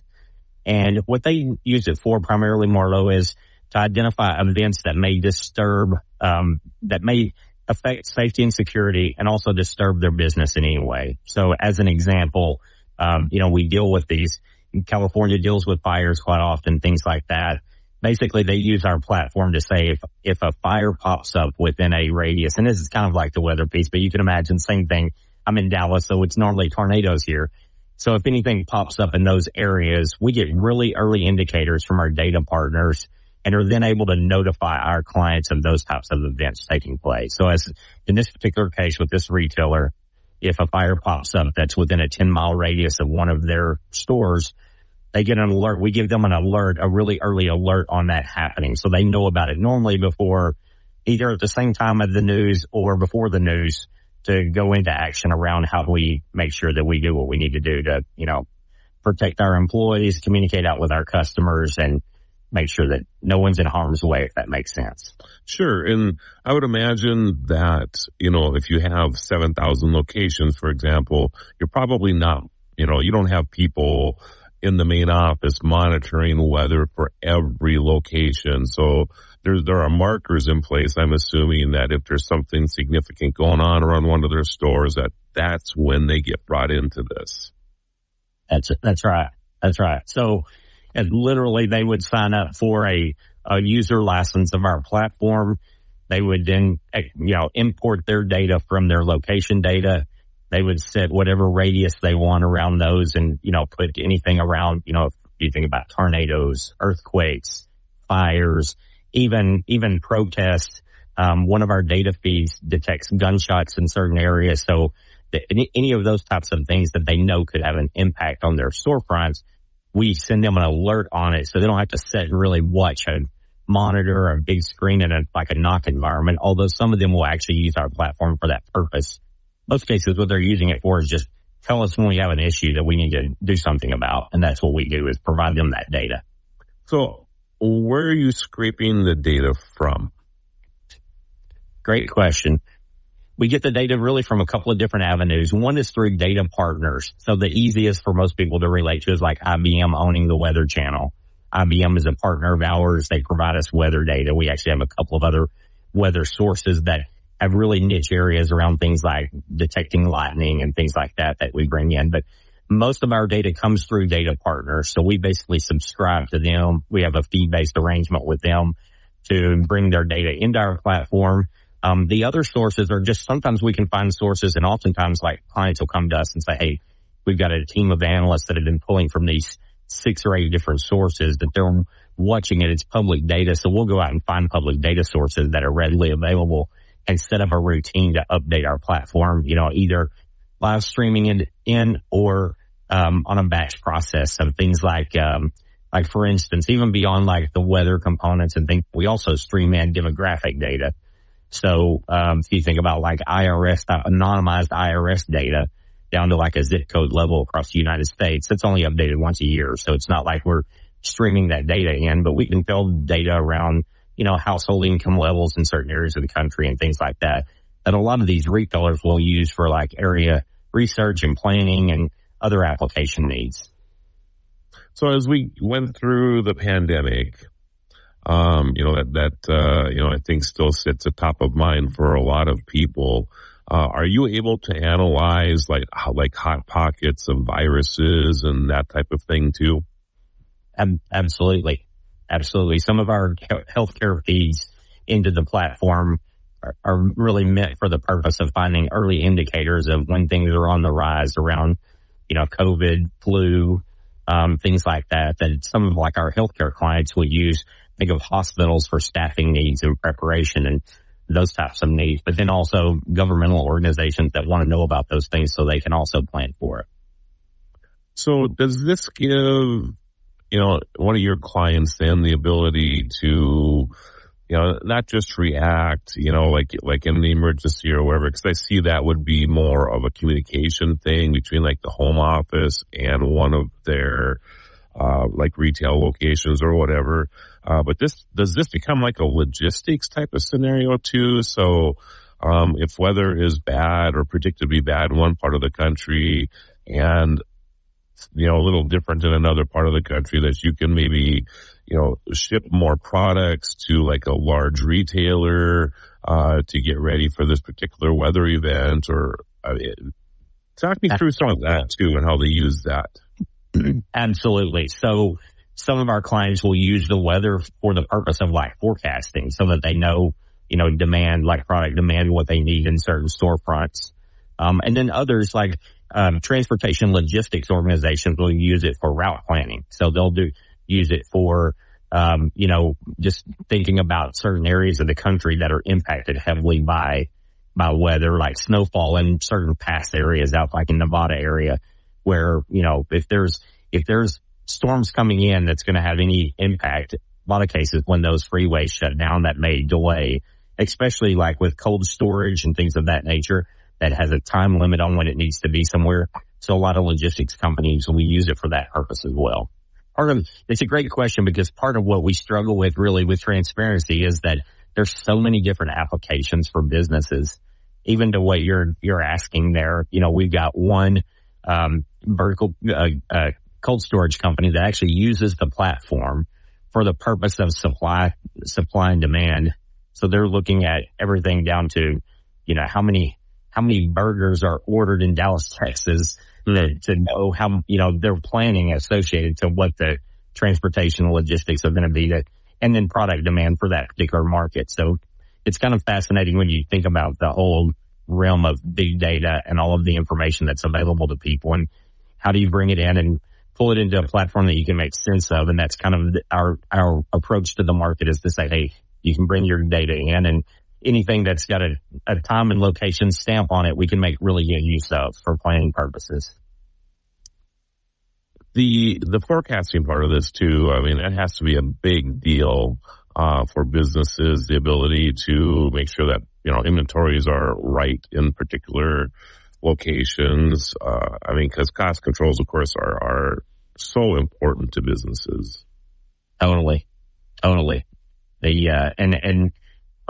A lot of it's around, you know, we've got one client that's got a really heavy focus around out of stock. They want to make sure that they have no out of stock moments. They want their customers, this is very retail focused in their environment, and they want when people come in and they're, you know, they have a high end, product selection.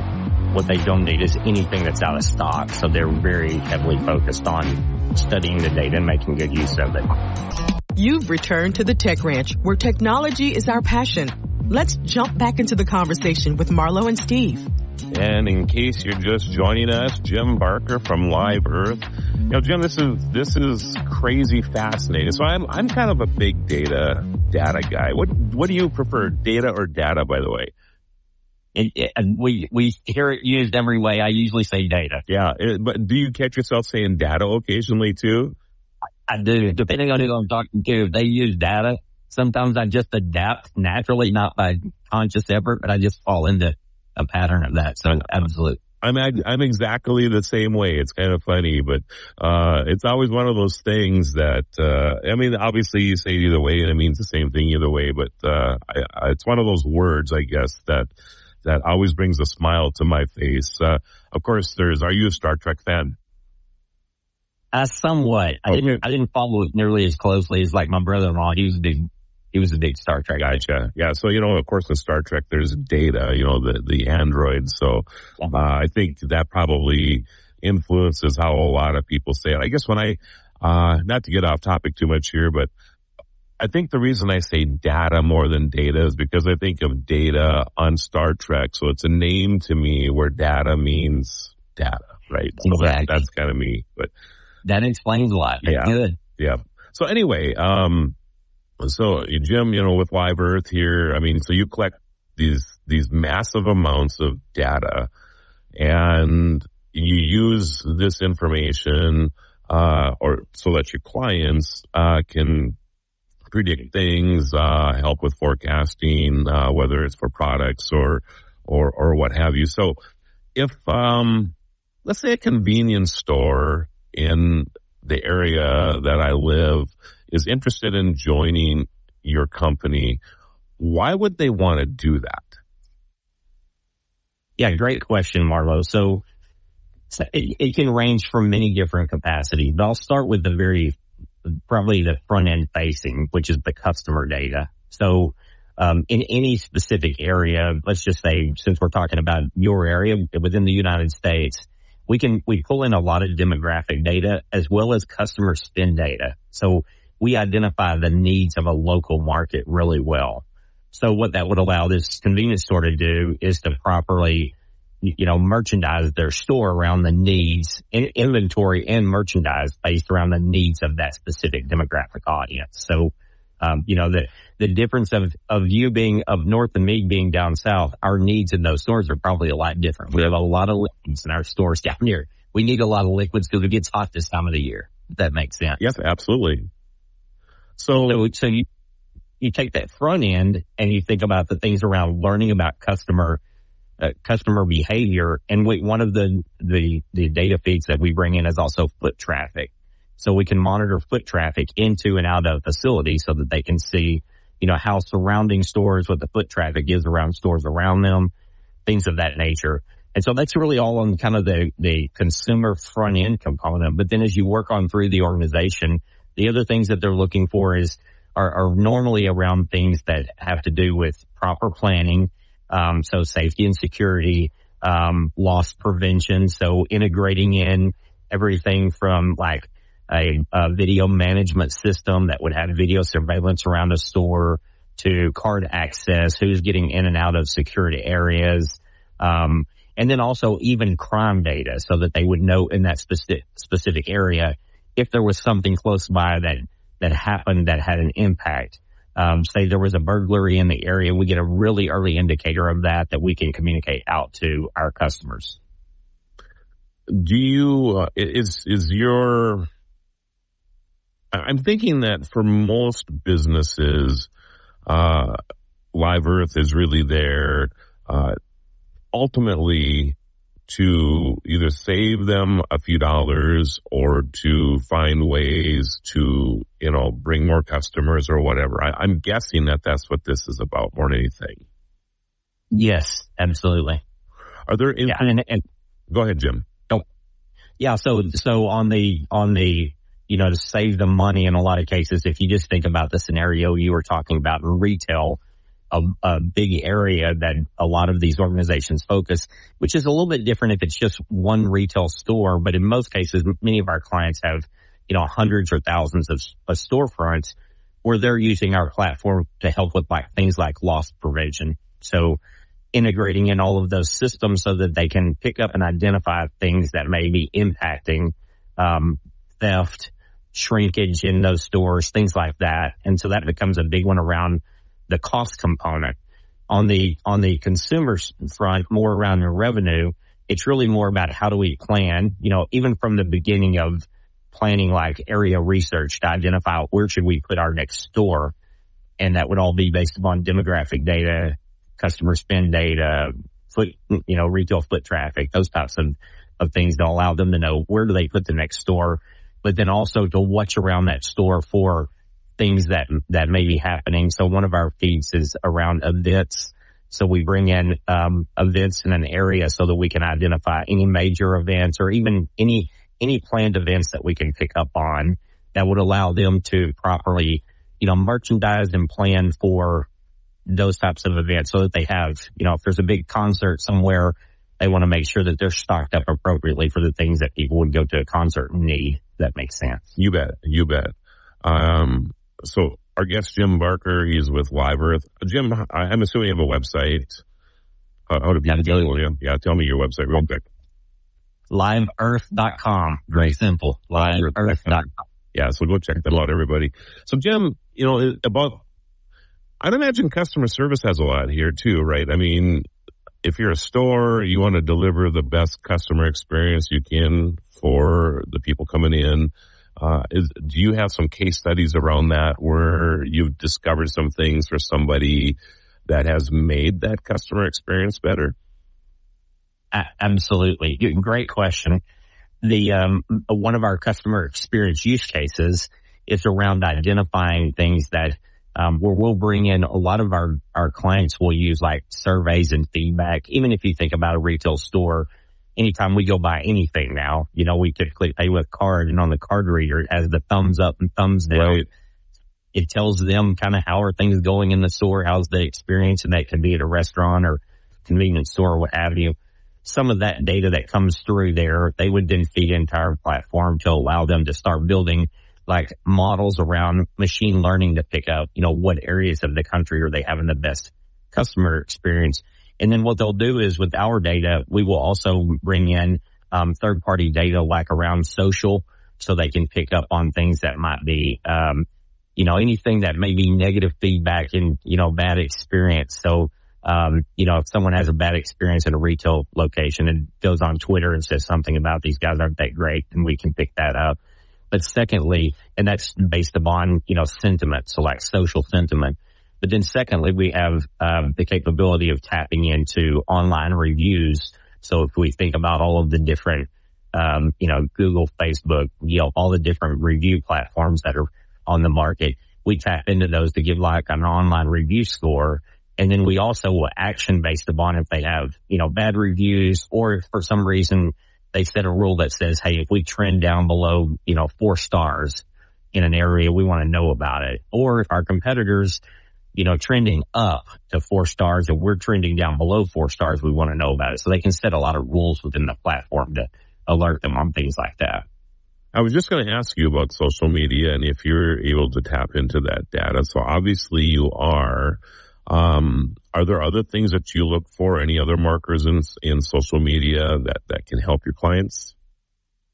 Just a lot around sentiment, Marlo. It's, you know, people interpreting people's words can be really difficult sometimes. So our machine learning engine goes through and identifies. We use artificial intelligence and machine learning.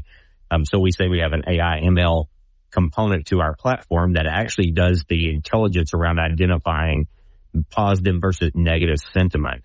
So that the idea is to try to get to a place where you can start picking up on those things before they get out of hand, before someone really gets upset about having a bad experience. Or you can usually pick up on, you know, many of these retailers are seeing thousands or tens of thousands of people a day in some cases.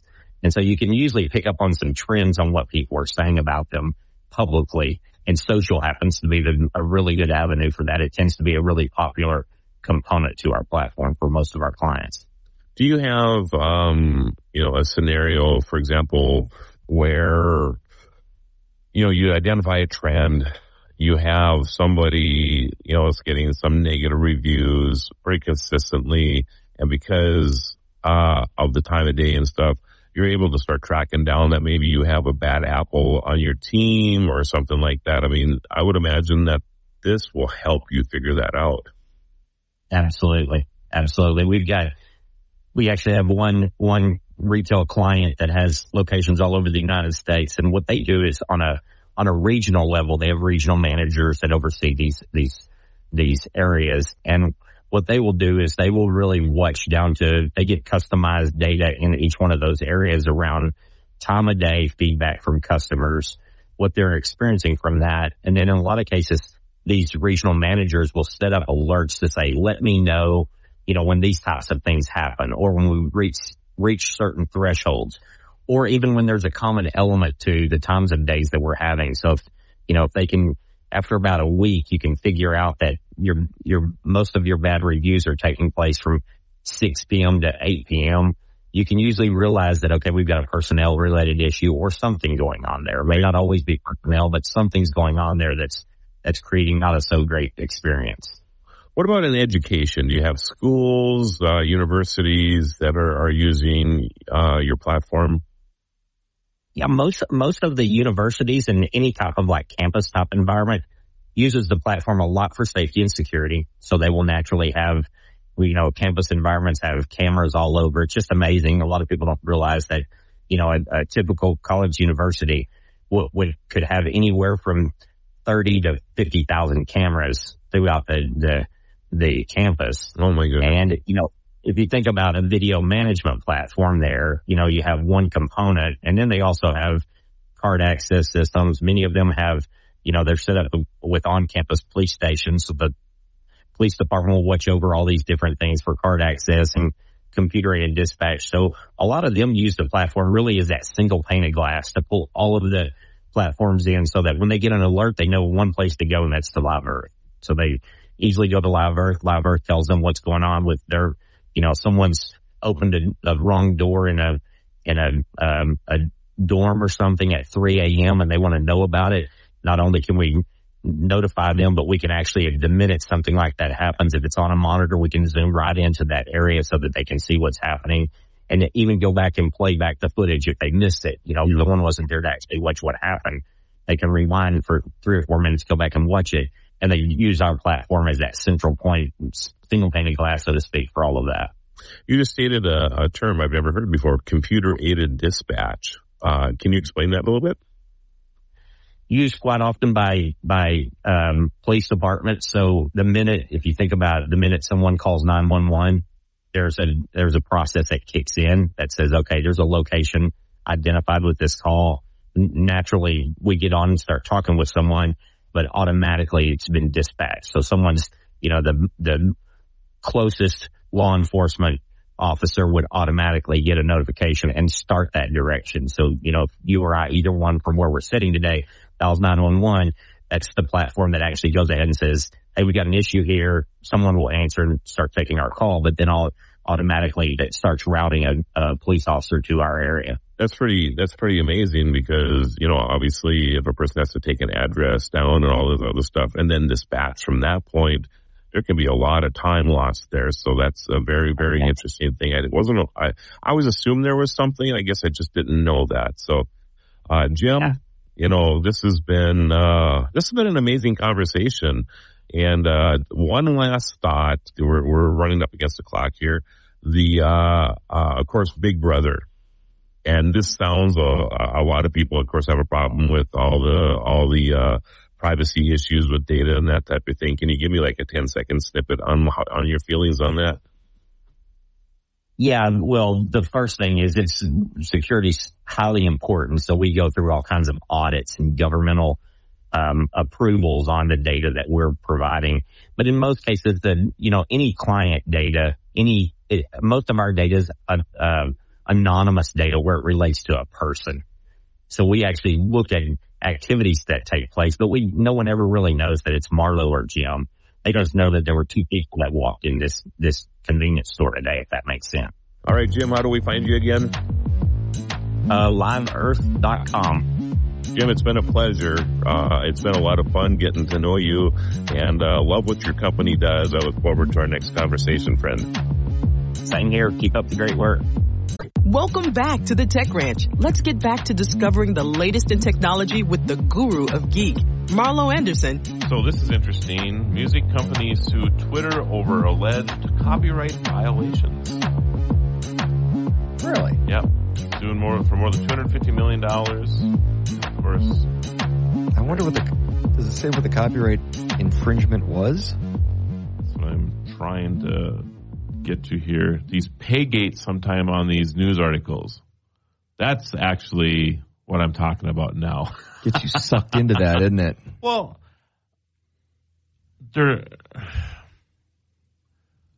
I'm assuming, do you subscribe to anything like the Wall Street Journal or anything like that online? No, not. I don't do. If I did, I would spend too much money on $1 here and $2 there. Yep. It's just no. So what do you do when you see a story headline and you click on it and then it pops up and it says, hey, you know, you can read the article for $4 or you can I go subscribe. Back and then click on it again and then read the next sentence and then go back and click on it again and read the next sentence and go back and read. You can do that. You can do that. It's a pain in the butt. It takes a while, but you can do that. Yeah. It is a pet peeve of mine. I think there are better ways. I understand newspapers and news outlets. They need to make money too. I mean, there's no doubt about it, and they got to figure it out.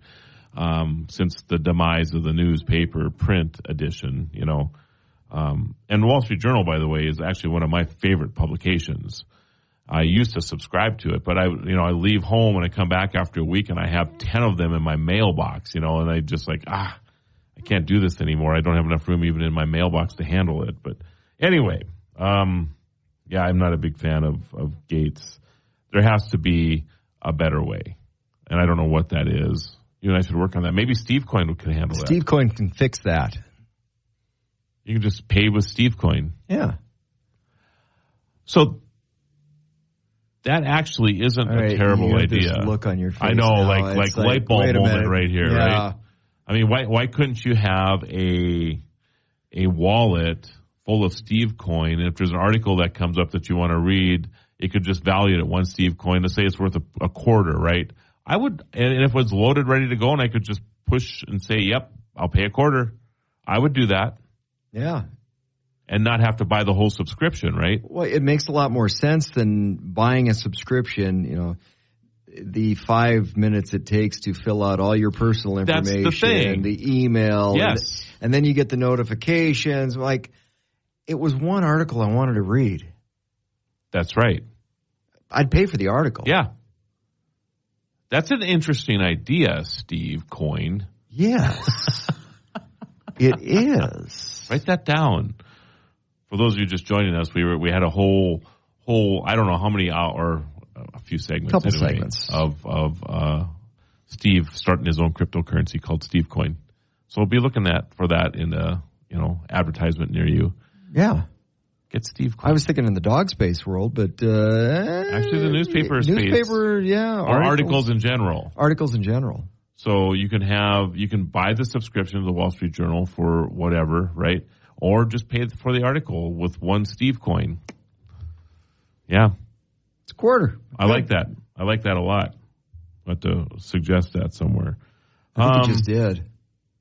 You're right. Yeah. I wonder how many of our ideas have actually been taken to. There's been a few I know that we say, and then they become things after that.